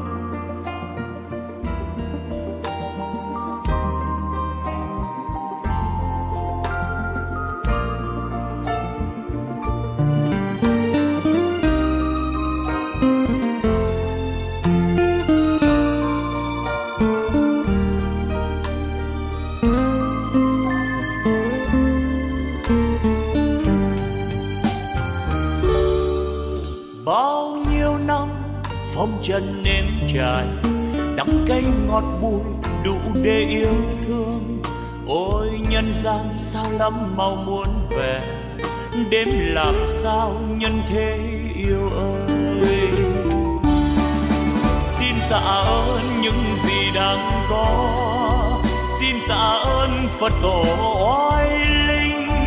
Xin tạ ơn chư vị thánh hiền. Xin tạ ơn đất trời sông núi. Xin tạ ơn vũ trụ mênh mông. Xin đa tạ, xin trọng ơn tất cả đã cho tôi hương vị cuộc đời, đã cho tôi vì ngọn trần gian đã cho tôi niềm đau nhân thế, đã cho tôi trí huệ tuyệt vời để bây giờ đạo đời tỏ rằng ánh đạo vang tỏa khắp nhân gian, ôi cực lạc, ôi niết bàn miên việt. ôi thế muôn ngàn hoa rộ nở. Âm nhạc reo vui khắp chốn trần gian. Nếu ai biết ta bà vui đến thế, đạo diệu màu tỏ dạng nghìn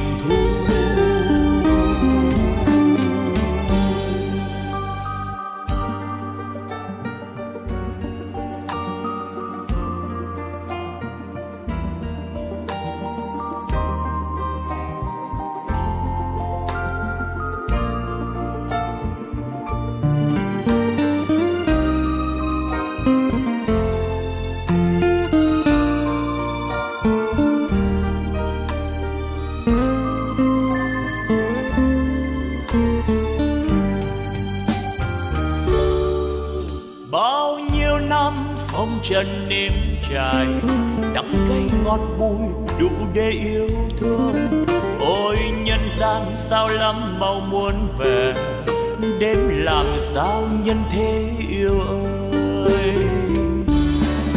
Xin tạ ơn những gì đang có, xin tạ ơn phật tổ oai linh, xin tạ ơn chư vị thánh hiền, xin tạ ơn đất trời sông núi, xin tạ ơn vũ trụ mênh mông. Xin trọng ơn tất cả đã cho tôi hương vị cuộc đời, đã cho tôi vị ngọt trần gian, đã cho tôi niềm đau nhân thế, đã cho tôi trí huệ tuyệt vời. Để bây giờ đạo đời tỏ ràng ánh đạo vang tỏa khắp nhân gian ôi cực lạc, ôi nghĩa bàn miên việt ôi thế giới muôn ngàn hoa rộ nở, âm nhạc reo vui khắp chốn trần gian. Nếu ai biết ta và vui đến thế, đạo diệu màu tỏ ràng nghìn thu. Nếu ai biết ta và vui đến thế mal e seu mal.